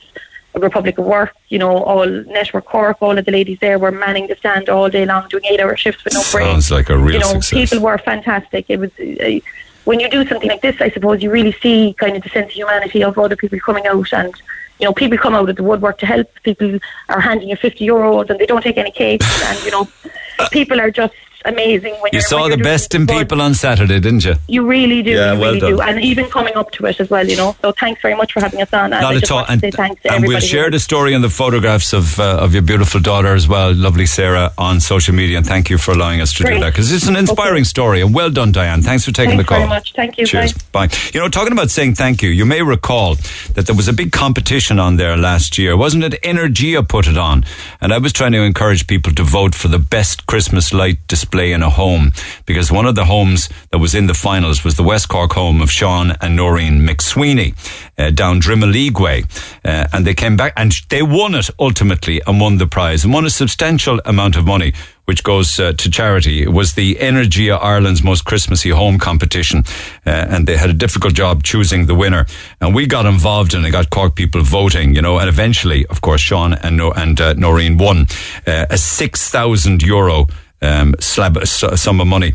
Um, and they're going to add to that, of course, because they already rose, raised, I should say, nearly 36 grand from their display where people were going down. So it was a huge amount of money. Uh, and I believe that the money went uh, to all sorts of different charities. All of the donations collected from the lights display and the money won were given to four local charities. So it was, it was fantastic. It was just great. It was lovely chatting to them because much of it was done in memory of their son Owen, who passed away young in life, and they're absolutely heartbroken. But I got a lovely card of thank you uh, in the post last week. Uh, saying, uh, I cut out this article from the weekly papers. I had to let you know how much money was collected. First of all, I wanted to say a huge thank you for advertising our Christmas lights. As soon as people heard you uh, on the radio, it took off. Uh, I would also like to thank your staff. They were so nice to me on the phone. And I would also like to say a huge thank you to all of your followers and listeners for coming behind me and for voting for us. It was a wonderful achievement. You were also so nice and sympathetic to me on the phone. Anyway, it was lovely to see all of the people. that came from far and wide, from all parts of Cork City and County. Uh, and winning this uh, on the year that it was, was a wonderful thing. It was better to me uh, than if I had won the lotto. As I told you before, we're only two old folks and we put our heart and soul into this display every year. Here's the pictures with the glass trophy that we received from Energia, um, thank, uh, who hosted the competition, and I'll cherish this for the rest of my time. Uh, if you're ever down West Cork, uh, call in to see us for a cup of tea. The kettle is always boiling in our house. Uh, say hello to everyone, uh, and it's lovely to chat. Uh, was lovely to chat. And that's from Sean and Nora McSweeney down west. Thank you so much for the lovely letter and for the cutouts that came with it. You never know, we might have an opportunity to chat again uh, come Christmas 2022. Back after 11. I'm Rory. And I'm Valerie, and you can join us for the very best in local, national, and international sport every weekend on the Big Red Bench. That's the Big Red Bench every Saturday and Sunday from 6 on Cork's Red FM. 104 to 106 Red FM. This is the Neil Prendeville Show. And then maybe the summer will be upon us and we'll be able to back off on the gas and the electric and what have you. But a lot of people engaging with prices. It's amazing. We own the ESB and the government can't ask them to cut prices or cut their profit margin. 630 million profit last year. What a useless government. The worst I've witnessed in 50 years. Looking out for themselves and family. Shame on them, says James. Well, you kind of got another look in to the inner echelons last week with the whole Holohan saga, didn't you? I'm a one income family. I only turn on the heating when I need it. Uh, I took it off the timer. So it goes on and it goes off. You know, in the old days, that's all you had really was the switch before we got timers and we got smart tech and all sorts of things like that. Uh, it might have been blizzards, but in fairness, our usage was down by 40% for the same period last year, but the bill still managed to be higher year on year with 40% drop in usage. I was given out to my lads for leaving the lights on because the bill was high, only for me to check and see that we actually used less units this time last year and if clearly it was far cheaper. Uh, I think everyone has to go to bed earlier. No lights, less heating, like they did in the old days, says Michael. Michael, Michael, Michael Universe, back to candles and paraffin lamps. My gas bill has always been in and around the 70 euro bracket since I moved in here last April. I got a bill in the door on Wednesday for 345 euro. I nearly needed an ambulance, says Eamon. So, 70 euro normally, 346 for the January February bill. You know what will happen? People will go back to burning coal, says Jason. Uh, I've just turned all mine off. It will be extra blankets now till next year, says Tones. So keep those coming. Text 0868 104 106. Pick up the phone on 0818 104 106. Do you know what? It's two and a half months since I spoke on air, there or thereabouts, uh, to Dervla Burke O'Connor on air about her wonderful five year old son, Paul. And she told, if, first of all, she sent me the most emotional email that I've gotten a long, long time. I remember reading it, reading it a second time. Uh, and uh, it was so from the heart and it told her story. But you know something? It ended up not just being a story about Dervla's family or about Paul. It became everybody, um, everybody's story who has a child with special needs or anyone involved with children on the spectrum. The hopelessness, you know, the feeling of invisibility. Um, this is just a small little recap. It's not very long, but this is a Dervlin conversation with me. You say, My husband and myself struggle daily with the mental and physical anguish of rearing a child with a disability of severe non-verbal autism. We have no supports whatsoever. It's like a, a grieving of your child when you're hit with this diagnosis. We cannot attend family gatherings because it's upsetting for him and Yeah. then it upsets everybody else. I feel nobody is listening. I am on my knees begging every day for help and support and services that our child Sure, I know. Yesterday's programme made such a difference that Pat Buckley, the Sinn Féin TD, got up on his feet in the Dáil and brought it up. I got the impression you got quite emotional there at one stage, did you? Of course it affects you. And if you don't get emotional, you're not serious about it. Dervla joins me by phone. Dervla, good morning. Good morning, Neil. Thank you so And- much for having me on. And following our conversation, albeit two and a half months ago, it led to massive media interest in your story. Has it made a difference? Oh, Neil. Well, first of all, before I say anything, I want to thank you I know, that's for okay. giving me. That's okay. No, That's listen. okay. That's I okay. want you to thank you for giving me the platform to have originally spoken on your show. And since that interview back in January, I have just been blown away by the public response, and so many people all around the country listened to that mm. interview.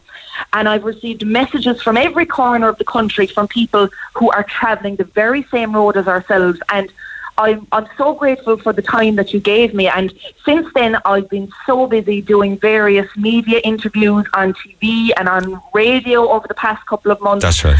And um, you know, I want to also thank the public for their support and for their prayers. And as you mentioned um, just a while ago, you know, initially I spoke out about our hopeless situation in which we found ourselves with Paul and the the feeling of the lack of of anybody caring and the, the, the, lack of services and support. But this has turned into something much bigger, Neil. And this isn't just about us. This is about all children and all families who are in the same boat.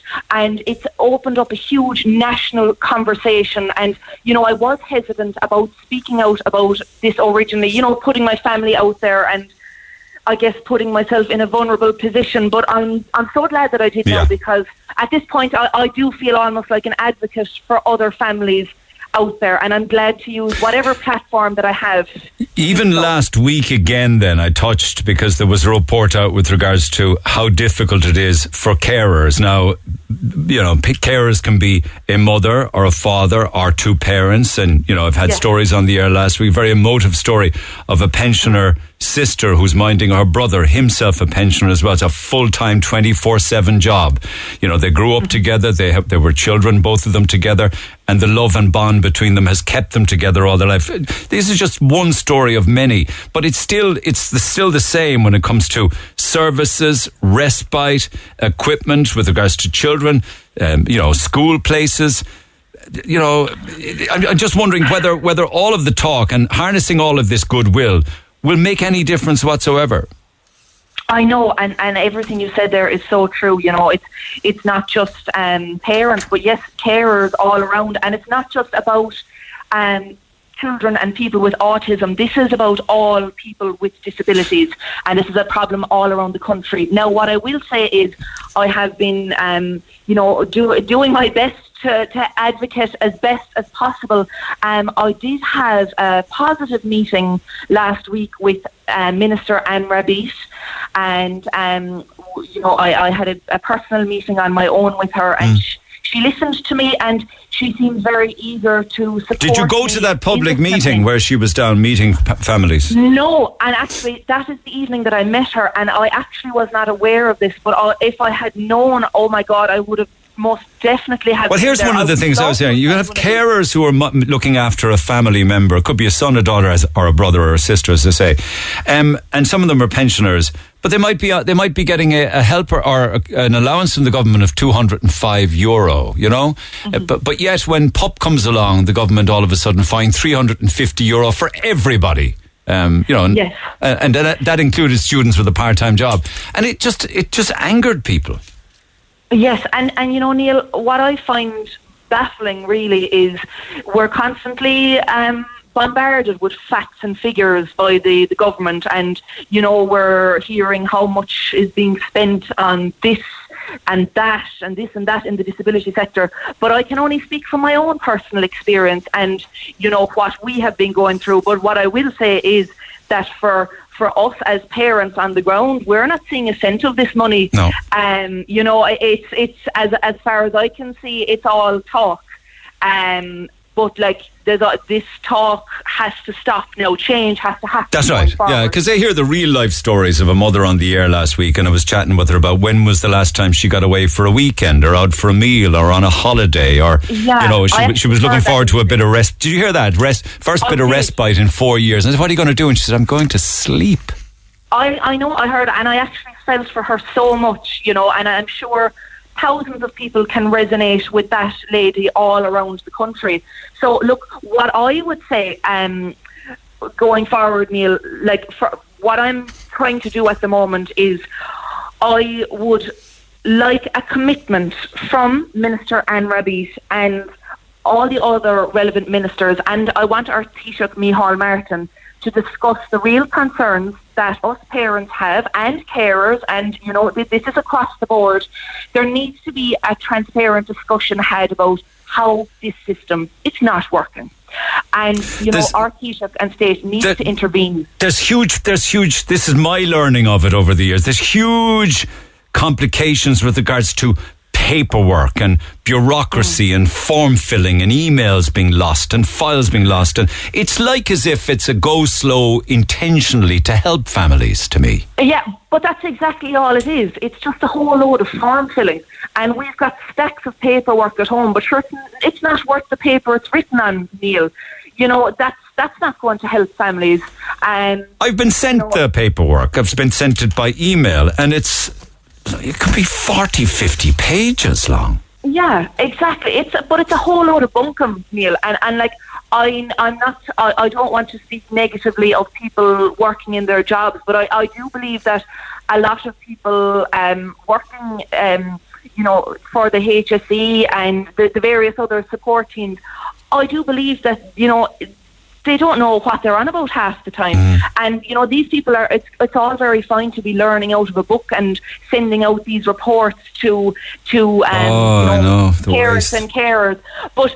I actually, I may not personally myself have the qualification on paper, uh, but I, I certainly believe that at this point, I feel like I know a lot more than any of these people sending out these forms, and I'm sure a lot of parents and, and carers Yeah. say the same thing. It's very, very frustrating, Neil. And, you know, a lot of the time, again, like I know I'm speaking about myself, but this is just from, from my own perspective. You come off the phone sometimes, and I actually feel like crying um, because I feel like it's going in one ear and out the other. But you told me that you felt as if you were begging every day. Begging and and I shouldn't have to beg. Certainly not for things that that that my child deserves that he's entitled to. You know um the, the most important thing being an education. Who like you shouldn't have to be- beg for an education for your child. And for essential services that that all children should be receiving like um, speech and language uh, therapy and occupational therapy. They need these yeah. on a regular basis Yeah. to make progress. Yeah. but um, Neil, I mean, everybody who has a child on the autism spectrum, you know, this is what I'm going through. But I, I'm speaking across the board here. They're struggling to get services, and my heart goes out to them. So, you know, I'm only one person, and I, and I can only do the best that I can. Are they But, uh, you know, are, are they building more units? Are they building more special schools? I'm told that they are. Is, is was Yes. there one in Carrigaline, for instance, under construction or finished? Well, apparently there will be a new school built in Rochestown. Right. That is, you know, plans are underway, but you know, it's it's not there until it's there. Um, and and And those places will fill up really fast anyway. But that's the thing, you know, one school is not enough. This this is a problem um, all around the country. But again, like for us in East Cork, in Midleton, there is no special school at all. There has to be a special school. Neil, it would be filled in seconds. Seconds, yeah, yeah, yeah. Seconds. And there needs. Well, you know, you- while you, while you're while you're rearing a family, of course, um, it, it's all very well for people to say, "Okay, you need to be the advocate, you need to be the person front and center, and all of this." But you have you have a lot of other things to do. Um, Yeah. Would did because I, I don't know. Would it be possible for you to run at the next local elections? Would it be possible for you to run at the next general election? Yeah, well, I mean, before all of this, I, I certainly would have never thought along those lines, Neil. But, But isn't I that what these are the kind of people that we want? Passionate people who have skin in the game.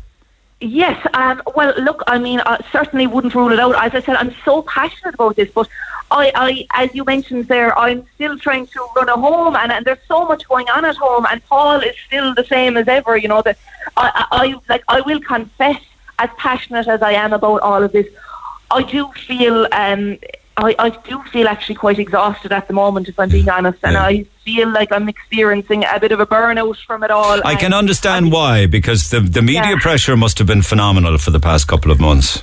It had It's to been been. unbelievable, yeah. And I think it's really actually only after hitting me this last weekend, and I'm really trying to use the platform that I have to help, of course, my own child, but thousands of other children out there. And but you know, and sometimes I do feel guilty being away from my I own know. kids, but I Yeah. know this is Yeah. something that needs to be done. And on a lighter note, Neil, I'm I am actually turning 30 next month, and um, it's a big it's a big birthday for me. And I'll tell you, the best birthday present that I could wish for now going forward is this meeting that I am pushing for with um, with the relevant ministers and our Taoiseach. I want to have this conversation, Neil. It has to be had, and um, you know, I, I, I'm really, really pushing for this, and I want to see change going forward for everybody. And when do you think you will have a sit down with Micheál Martin?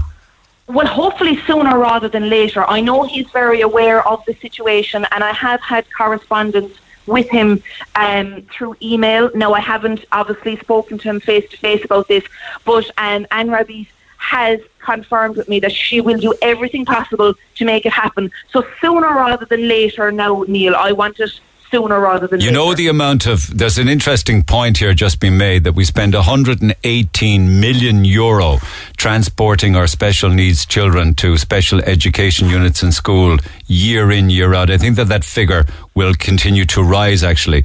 Could you imagine if there were more schools closer to where people lived where we wouldn't need to have to spend hundreds of millions transporting them but instead we're building the actual schools in the locations where people lived?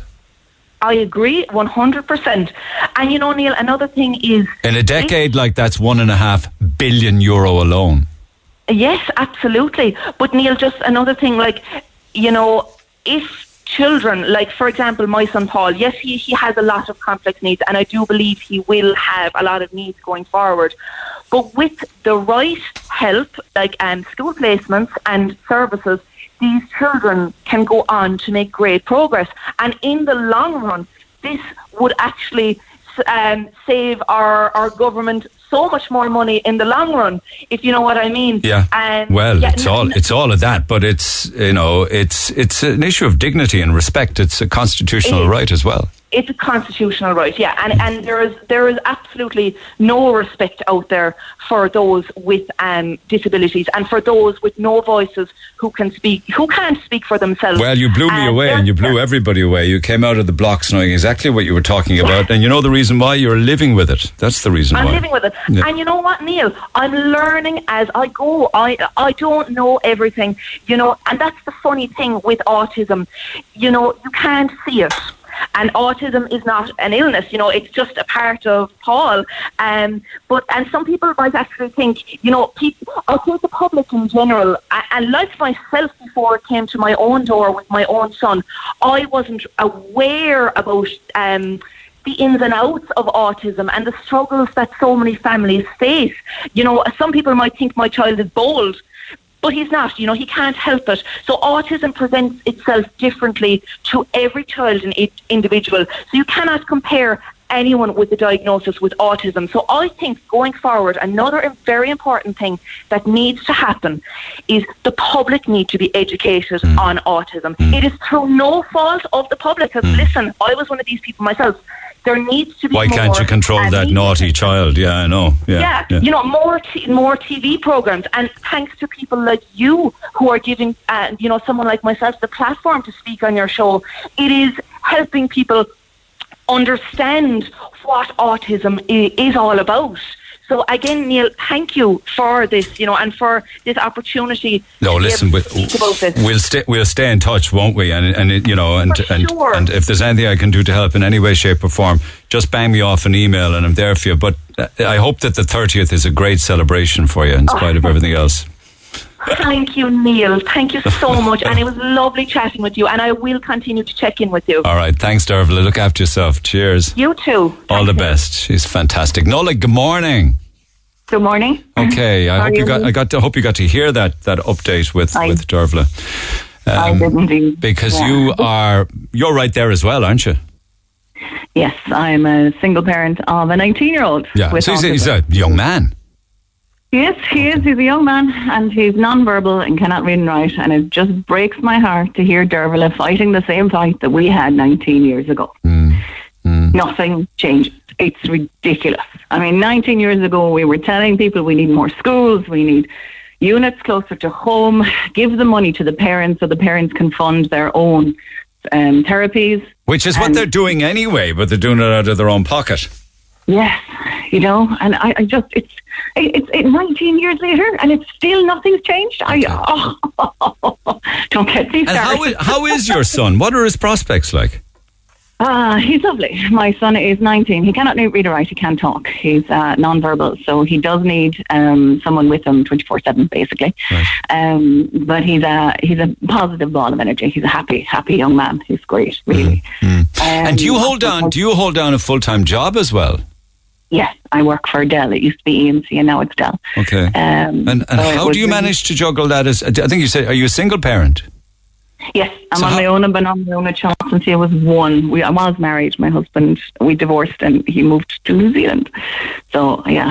So there you were, Um, all on your own with this daunting task single handed ahead of you for the last 19 Yeah. years. Yeah, it was tough enough in fairness looking back. And like another thing, Daryl, I didn't mention about kids with autism, they don't sleep. Sean used to be awake every night from two to five, two to six, pretty much. Even last night now, and this is more rare now that he's older. He didn't go to sleep until seven a.m. this morning. You know. So if he uh, doesn't sleep, you don't sleep. well, I do more now. When he was a child, you, I had to be more awakened with him because he's a child, and um, you know, you're trying to prevent him harming himself and and um, things like that. Yeah. And there has been the odd occasion he ate a packet of cigarettes one night, a packet of cigarettes, and we raced up to A and E. Good God. Um, um, I think we were there for about two hours, at four o'clock. Well, you've got nicotine poisoning there, the potential straight away, don't you? He threw up, you see. He had, I, the only reason I knew he had eaten these is that he threw up. I was like, what is that? Oh my God. We raced up and, um, and we, they were trying to put this thing on his finger. You know, these things that measure the blood pressure and the, Yeah. the, the temperature. And myself and a nurse couldn't hold him still long enough to get it on to get a reading. So every day presented a new danger or a new challenge. Yeah, yeah, absolutely. I used to say um, he was on a mission to kill himself before he got to 16, and my job was to keep him alive. That's one way of putting it. You did you did that job very well now that he's turned 19. But how did you Yeah. juggle everything? I don't know, actually. I used to start work at 7 a.m. in Ballincollig, so I used to leave the house at 6. I had an au pair at the time, so um, that I could, that I could um, leave the house and go to work. Connie was a gift from heaven. She was uh, a Spanish au pair. Yeah. who lived with us for two years and um, enabled me to work. Um, I then had to take because Holly went back to Spain and another we got another au pair, but she couldn't handle the autism and left, and I had no care, so I had to quit work. I had to take what is called carers leave from work. So um, uh, work would keep my job open for me for two years, and I went down the dole. Okay, so Um, straight away now we've got a crash in income. Yep. Yep, absolutely. It's um, very much now. I was lucky at the time that I had been working, and you don't really have savings when you have a child with special needs because you're pumping money into speech therapists, occupational therapists, um, you know, anything that you think. Because when Sean got his diagnosis first, um, I, I got it privately in Dublin again because of the queues, because you couldn't. There's no time to waste. From um, Professor Dr. Michael Fitzgerald is his name. He wrote a book on autism. Yeah. And um, I said to him, what's his prognosis? And he said, that really depends on you. It depends on how much effort and time and energy you put into him now. And it's, so it's really, In the early years, yeah, race against yeah, time. yeah. The more attention he gets, and, and you know, it's, how long is a piece of string? They don't know. And so you feel like you've been hit by a bus, and then you've got to get up and start sprinting because your time is against you, and so you're and you're just throwing all the therapies at them. You're trying to do as much as you can with them, and a lot of it is as well is to kind of socialize. I suppose in a way, Sean and I were kind of lucky that it was just he and I because we had to do everything together. I, if I went shopping, he had to come. Yeah. I, you know, and I mean, gosh, I remember the time in Tesco's when he just decided that, you know, oh, God, I hope he never hears this. Um, um, he he he slipped my hand and got lost. I lost him. And um, next day, one of the staff members came up with him, hold gripped his arm, and said he was outside by the trucks, really cross. God, my heart stopped. Oh, I know, I know, you know, and I know, I know. and people don't see the disability, so they don't understand it's an invisible disability. Oh, are you, you people, you're talking about people who would be observing, from, Yeah, you know, yeah. pe- pe- people in a supermarket or in a, a social he's setting. having a meltdown. Yeah. You know, I mean, I remember one time as a child, I was trying to pay for something. He's having a meltdown, so he laid across the counter, roaring his head off. and I'm trying to pay and get out of the shop as fast as I and can. people looking And at you with glaring at you. They do, but you harden up very fast when you're a parent. You know, you just It sounds to me as if you've heard it all before, yeah, and you take it Yeah. as a grain of salt. But I mean, I'm very good with the old glare eye now at this stage. what about respite? Did you ever get any kind of time off, Uh, or you know? No, we, we, we applied for it when he was about 12. And when he was 18, he got respite uh, three weekends um, in Ballincollig, and he loved it, actually. They were lovely. But that that was Um, six years after you applied. Yes, yes. And even now, we've moved to adult services. So in September, no, oh gosh, we have a big story. He got kicked out of school. He he he got a developed epi- epilepsy at 14, which I didn't realize he had. And apparently, that's quite common. With um, one in four kids on the spectrum will develop epilepsy in their teenage years. Yeah. So um, four o'clock one morning, I ran into his room and his eyes open, he's foaming from the mouth, he's staring at the ceiling, and I thought he was having a stroke. I nearly, I, my heart stopped, and uh, I rang the ambulance. And the ambulance, by the time they got here, because I live quite rurally, it was about 40 minutes later, he had gone to sleep. And peppering it, not knowing whether I should wake him, what should I do? And the ambulance, they, they, they took his um, blood pressure and they said he's fine, just let him sleep. It turned out it was epilepsy. So we had to go on epilepsy tablets. And the first uh, um, um, epilim made him um, quite aggressive and it piled on the weight on him. Go away. Um, so then we switched to. so the, the um, weight piled on. It wasn't as if he his appetite No. increased. It just piled on. It just piled on, yeah, the weight piled on. So, and then we, and it wasn't controlling the seizures very well because he had full clonic tonic seizures at this stage. Now he's a big bloke, like he's he's a head or two over me, and he just fall down with the seizure. So then we had to switch to Lamictal, and while we were weaning from the epilim to the Lamictal, he lost it one day going into school, lost it completely, pushed someone off a, a curb so that they stumbled. Um, he pulled someone by the jumper, and he's a big bloke, and he scared them at school and they kicked him out or tried to. Um, I then had to try and stop the school kicking him out because we lose all services. Even though we weren't getting any um, respite services this, through the school, we were getting some speech therapy and some OT. And if he got kicked out of school, we had nothing. And I was more worried about as an adult where he would go if he wasn't in the system. Yeah. You see, so um, so we had a couple of meetings with the school, with the board of the school, and um, after look, I I uh, said, look, please don't kick him out, leave him on the books. I'll keep him at home, and um, they agreed. So he was at home with me for a year. And we didn't have another school. And what you have to do in this case, you have to do what I call a Section 29. You have to send a Section 29 to the school so that, um, and then the Board of Education will send out a mediator and you meet with them and then they decide who's in the right with the school or what's the story. Um, so I know, but I know what he did. You wouldn't want anybody to do, but no, no, no to the misfortunes that he did it to. But but it's know, and it's the condition, the not is- not not him. It, because it wasn't like him. I mean, he's he is a giant, gentle teddy bear and a positive kid. And I straight away I started researching what's going on here, and I realised Lamictal can cause this severe mood swing in people who are on it. I went to the Epilepsy Foundation, and under the comment section, people were saying things like, "Lamictal, my wife is a demon on it." Lamictal, oh my God, I went to pick up my dry cleaning, and it wasn't done well enough, so I threw everything off the counter onto the ground. This is not me, you know. So I was reading all these stories under the Epilepsy Foundation comments, Misfortune. It's a went side effect of what he's on. Yeah, yeah, I know. Yeah, I know. So, I know. so then we tried. I we weaned him off that, and I went on CBD oil to see if maybe we could. I was hoping, kind of a hormonal thing, maybe, um, but no. He had another two clonic tonic seizures, so we went back on Zonegran, and that worked. I got my happy child back, and it's controlling the seizures, and we haven't looked back, and it's. And have you always been? You know, you talk about meltdowns, but have you always been safe? Yes. Yeah. Yes, very much so. Yeah, yeah. I mean, he's a teenager, you know. So even when he was in the aggressive phase, like you're still, I'm, eh, I'm still the boss. you know? I'm still mom. You just, but I just, I suppose, if he was verbal, he could come in the next day and say, "I don't know what's wrong with me. I don't know what happened. This is not me. I'm sorry. He's I can't figure it out." I know. But I he's know. not, and so there, people just, uh, you know, kind of, I don't know. Anyway, in the interim, we section 29, and no, the school was trying to take him in because then he had nowhere to go. And the second school took him in, and they were brilliant. And I have, um, he had two very happy years with them there, and they were fantastic. And there was no more incidents, and that was the end of it because we got the right drug, and the school was fabulous, and that was great. Yeah. Okay. Um, yeah. Yeah. So, but yeah, it's just, it's just when I think, like someone said before, when you're in the system, it, there's only just enough, and and the more could be done. And But have you um, had to? Are you back working now, or or, or did you have Yeah. to cut back and Yeah. everything when you weren't working? Because you know, I was referencing there the the PUP for three fifty, and that included know somebody Well, had a part time job at the weekend. Annoyed me because it annoyed me that when they were estimating what a livable wage was for people when they were asking them to stay at home in lockdown, it's 350 euro a week. And when they're talking about an artist's wage, they're talking about 325 euro a week. Now I'm working full time again. I went back to work and I'm work from home. But when you I weren't, what was it? Um, when I wasn't, it's 200 a week, and that's what carers get. But carers are doing a job, and this annoys me. Carers are 24 7 looking after someone who needs 24 7 care. Right. And if the state has to pay for that, that's at least, if you're talking minimum wage, 240 euro a day, seven days a week.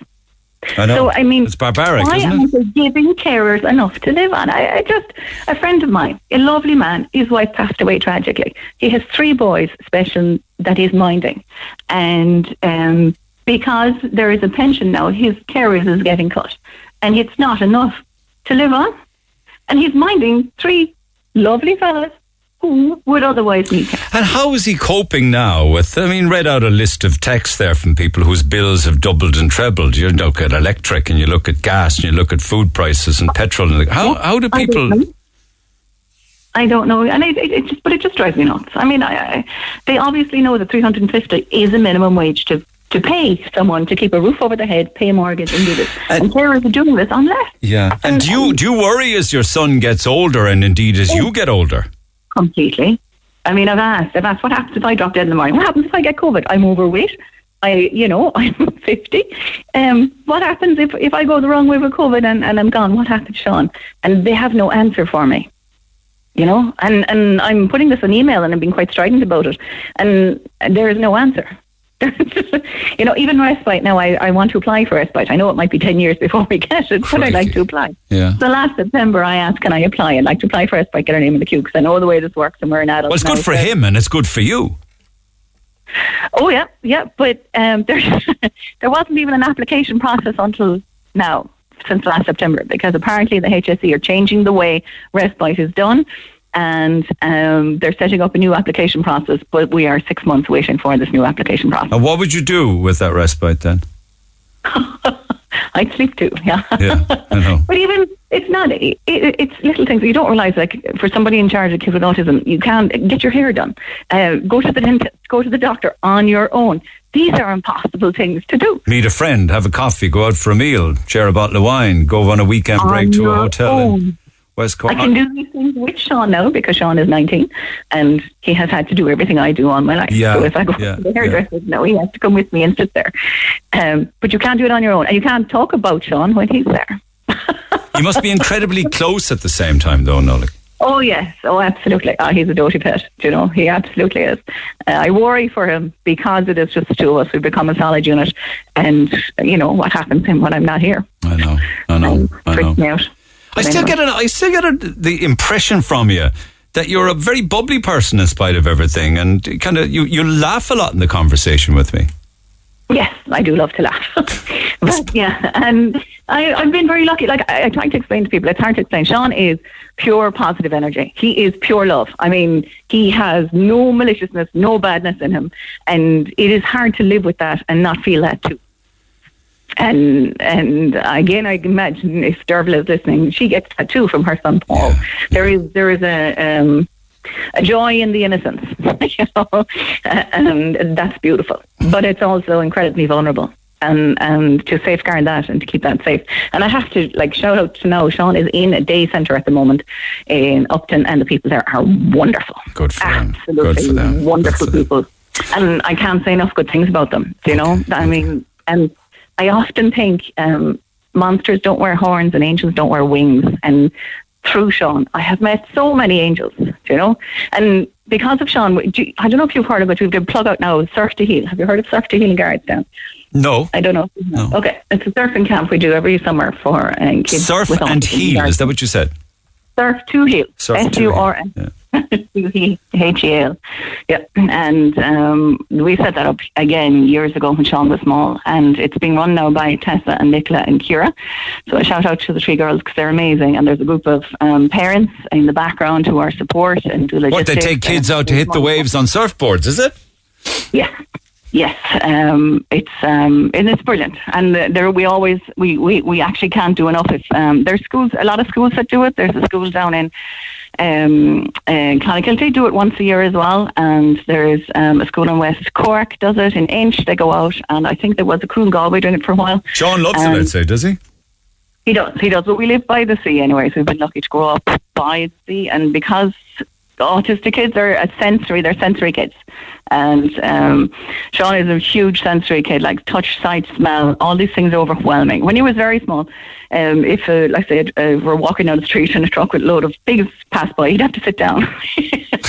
I'd kneel down, he'd sit my knees. It's just the, the sheer overwhelming of it. And We, again, we don't see many trucks passing by with a load of pigs in them in the city, but I'm sure it's something you see where you live quite often. I was down in Macroom, yeah. Listen, it's lovely. It's lovely chatting with you. Look after yourself and your lovely son. Thank you for taking the call. Thanks, man. All the best. Back after the break.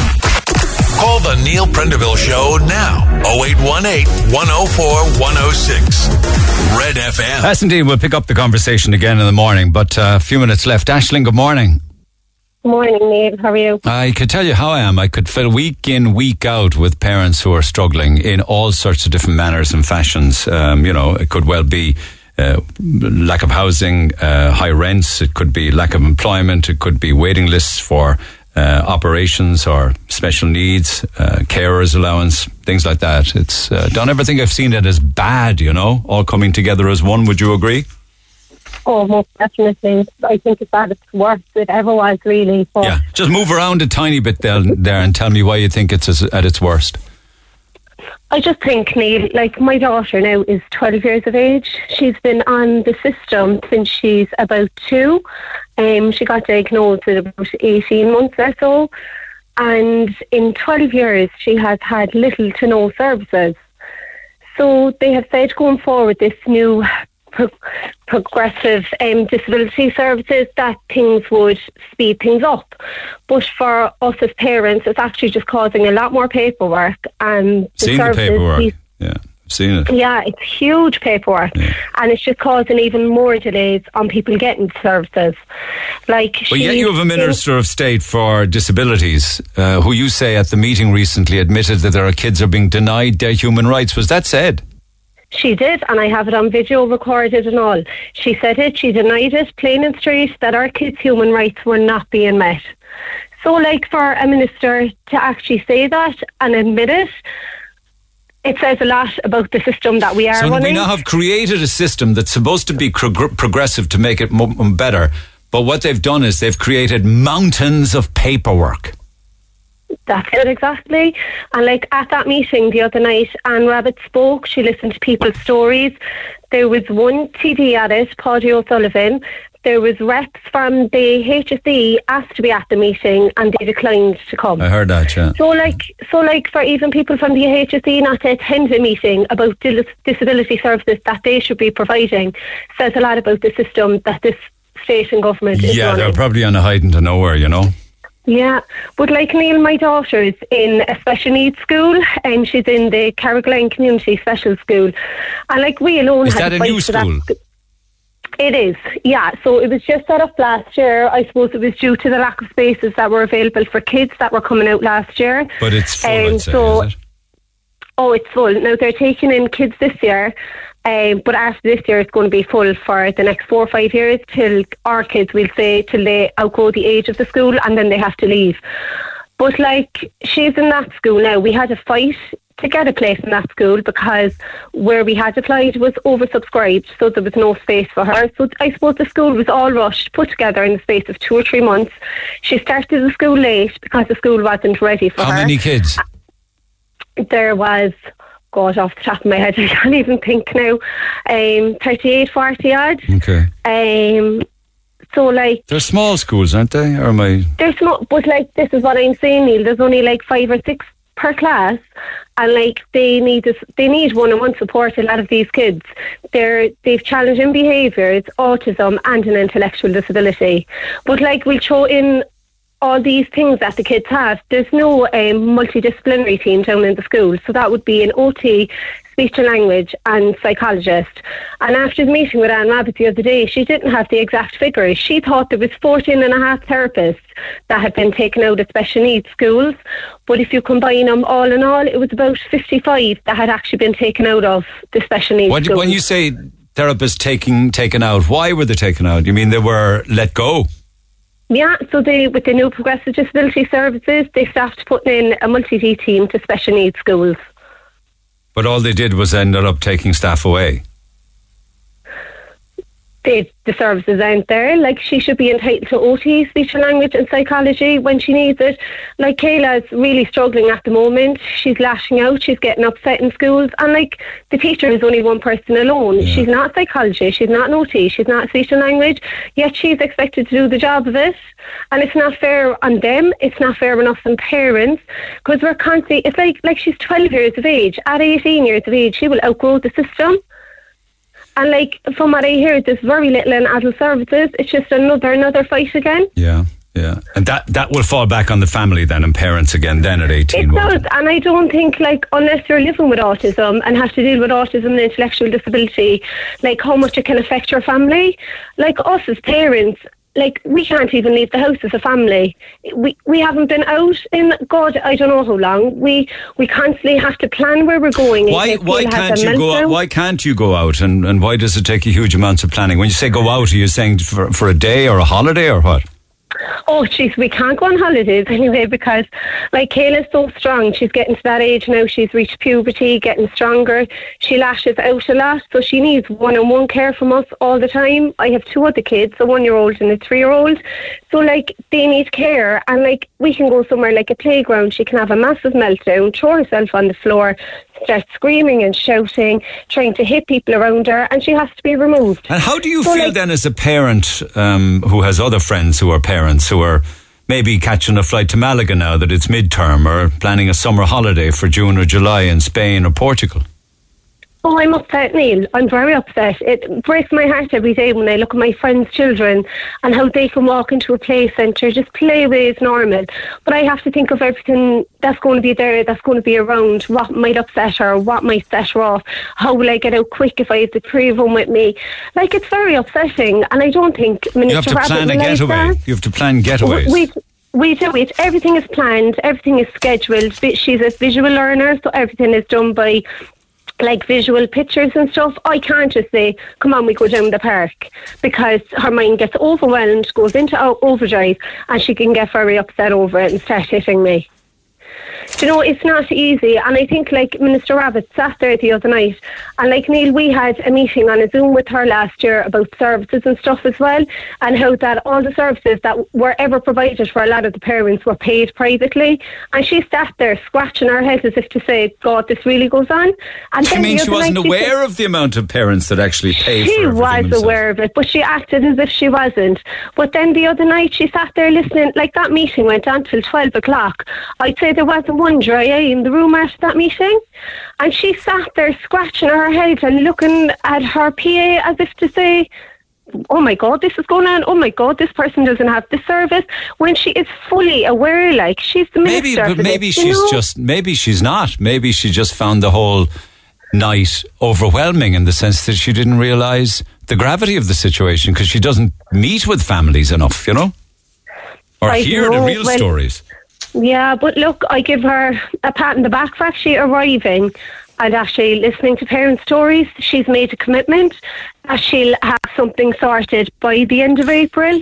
Like, what do we know? The second week of April. I know, uh, April? but I, like Putting if you look at it, if you look at it, yeah, if you kind of try and look at it with a bit of common sense, and you hear of the new Cork to Limerick motorway, or you hear of the okay, it's an incredible bypass. It'll take you from Ovens to the county bounds and take twenty minutes off maybe your journey to Killarney at a cost of billions. Are we funneling money in the right areas? Do you know, do we We're really not. need to bypass Macroom? Do we really need him? I know we probably do, but are there more important things that need fixing first? Oh, definitely. Like Neil, she had the figures down to a T the other night about how much was spent on this, how much was spent on um, OT, how much was spent on respite. Yeah, my daughter is 12 years of age. Because her school falls under the patronage of a Cork ETB school, she's not entitled to respite or home support. And I questioned that the other night and she just couldn't believe it. Do you know things like that now? Like, so she'll grow out of the services that she's in now, be it a Cork ETB school. So, like, at 18 years of age, for me to put her on a list for respite and home support, like, she mightn't get eventually. She's nearly 30 I odd. know. Has waiting I know, there so long. I know. Do you know? It's And I think it's you. detrimental to the families to get it because, like, it's hard. It's hard. It is in hard, and it's Like, hard on your two other children as well, being denied many is. of the aspects of their young life that they should have, you know? Exactly. And even as I said too, trying to get out as a family is hard. But even a marriage, it does take its strain on a marriage. It really, really does. Like, I don't get carers. We work around each other with our shifts for work and like it's hard going because we don't get time for ourselves because we And that can't must go be out with challenging, Kayla. yeah? That must be challenging. It is. It's hard, and it's upsetting as a parent because I feel that Kayla has been let down by the system. But then, as a mother, I feel like I'm leaving her down. That am I doing enough for her? Have I contacted the right people? Is there more I can do? But like the way the system is, I really don't know how much more I can do. And like it's mentally draining. It's upsetting as a parent to watch your child regress.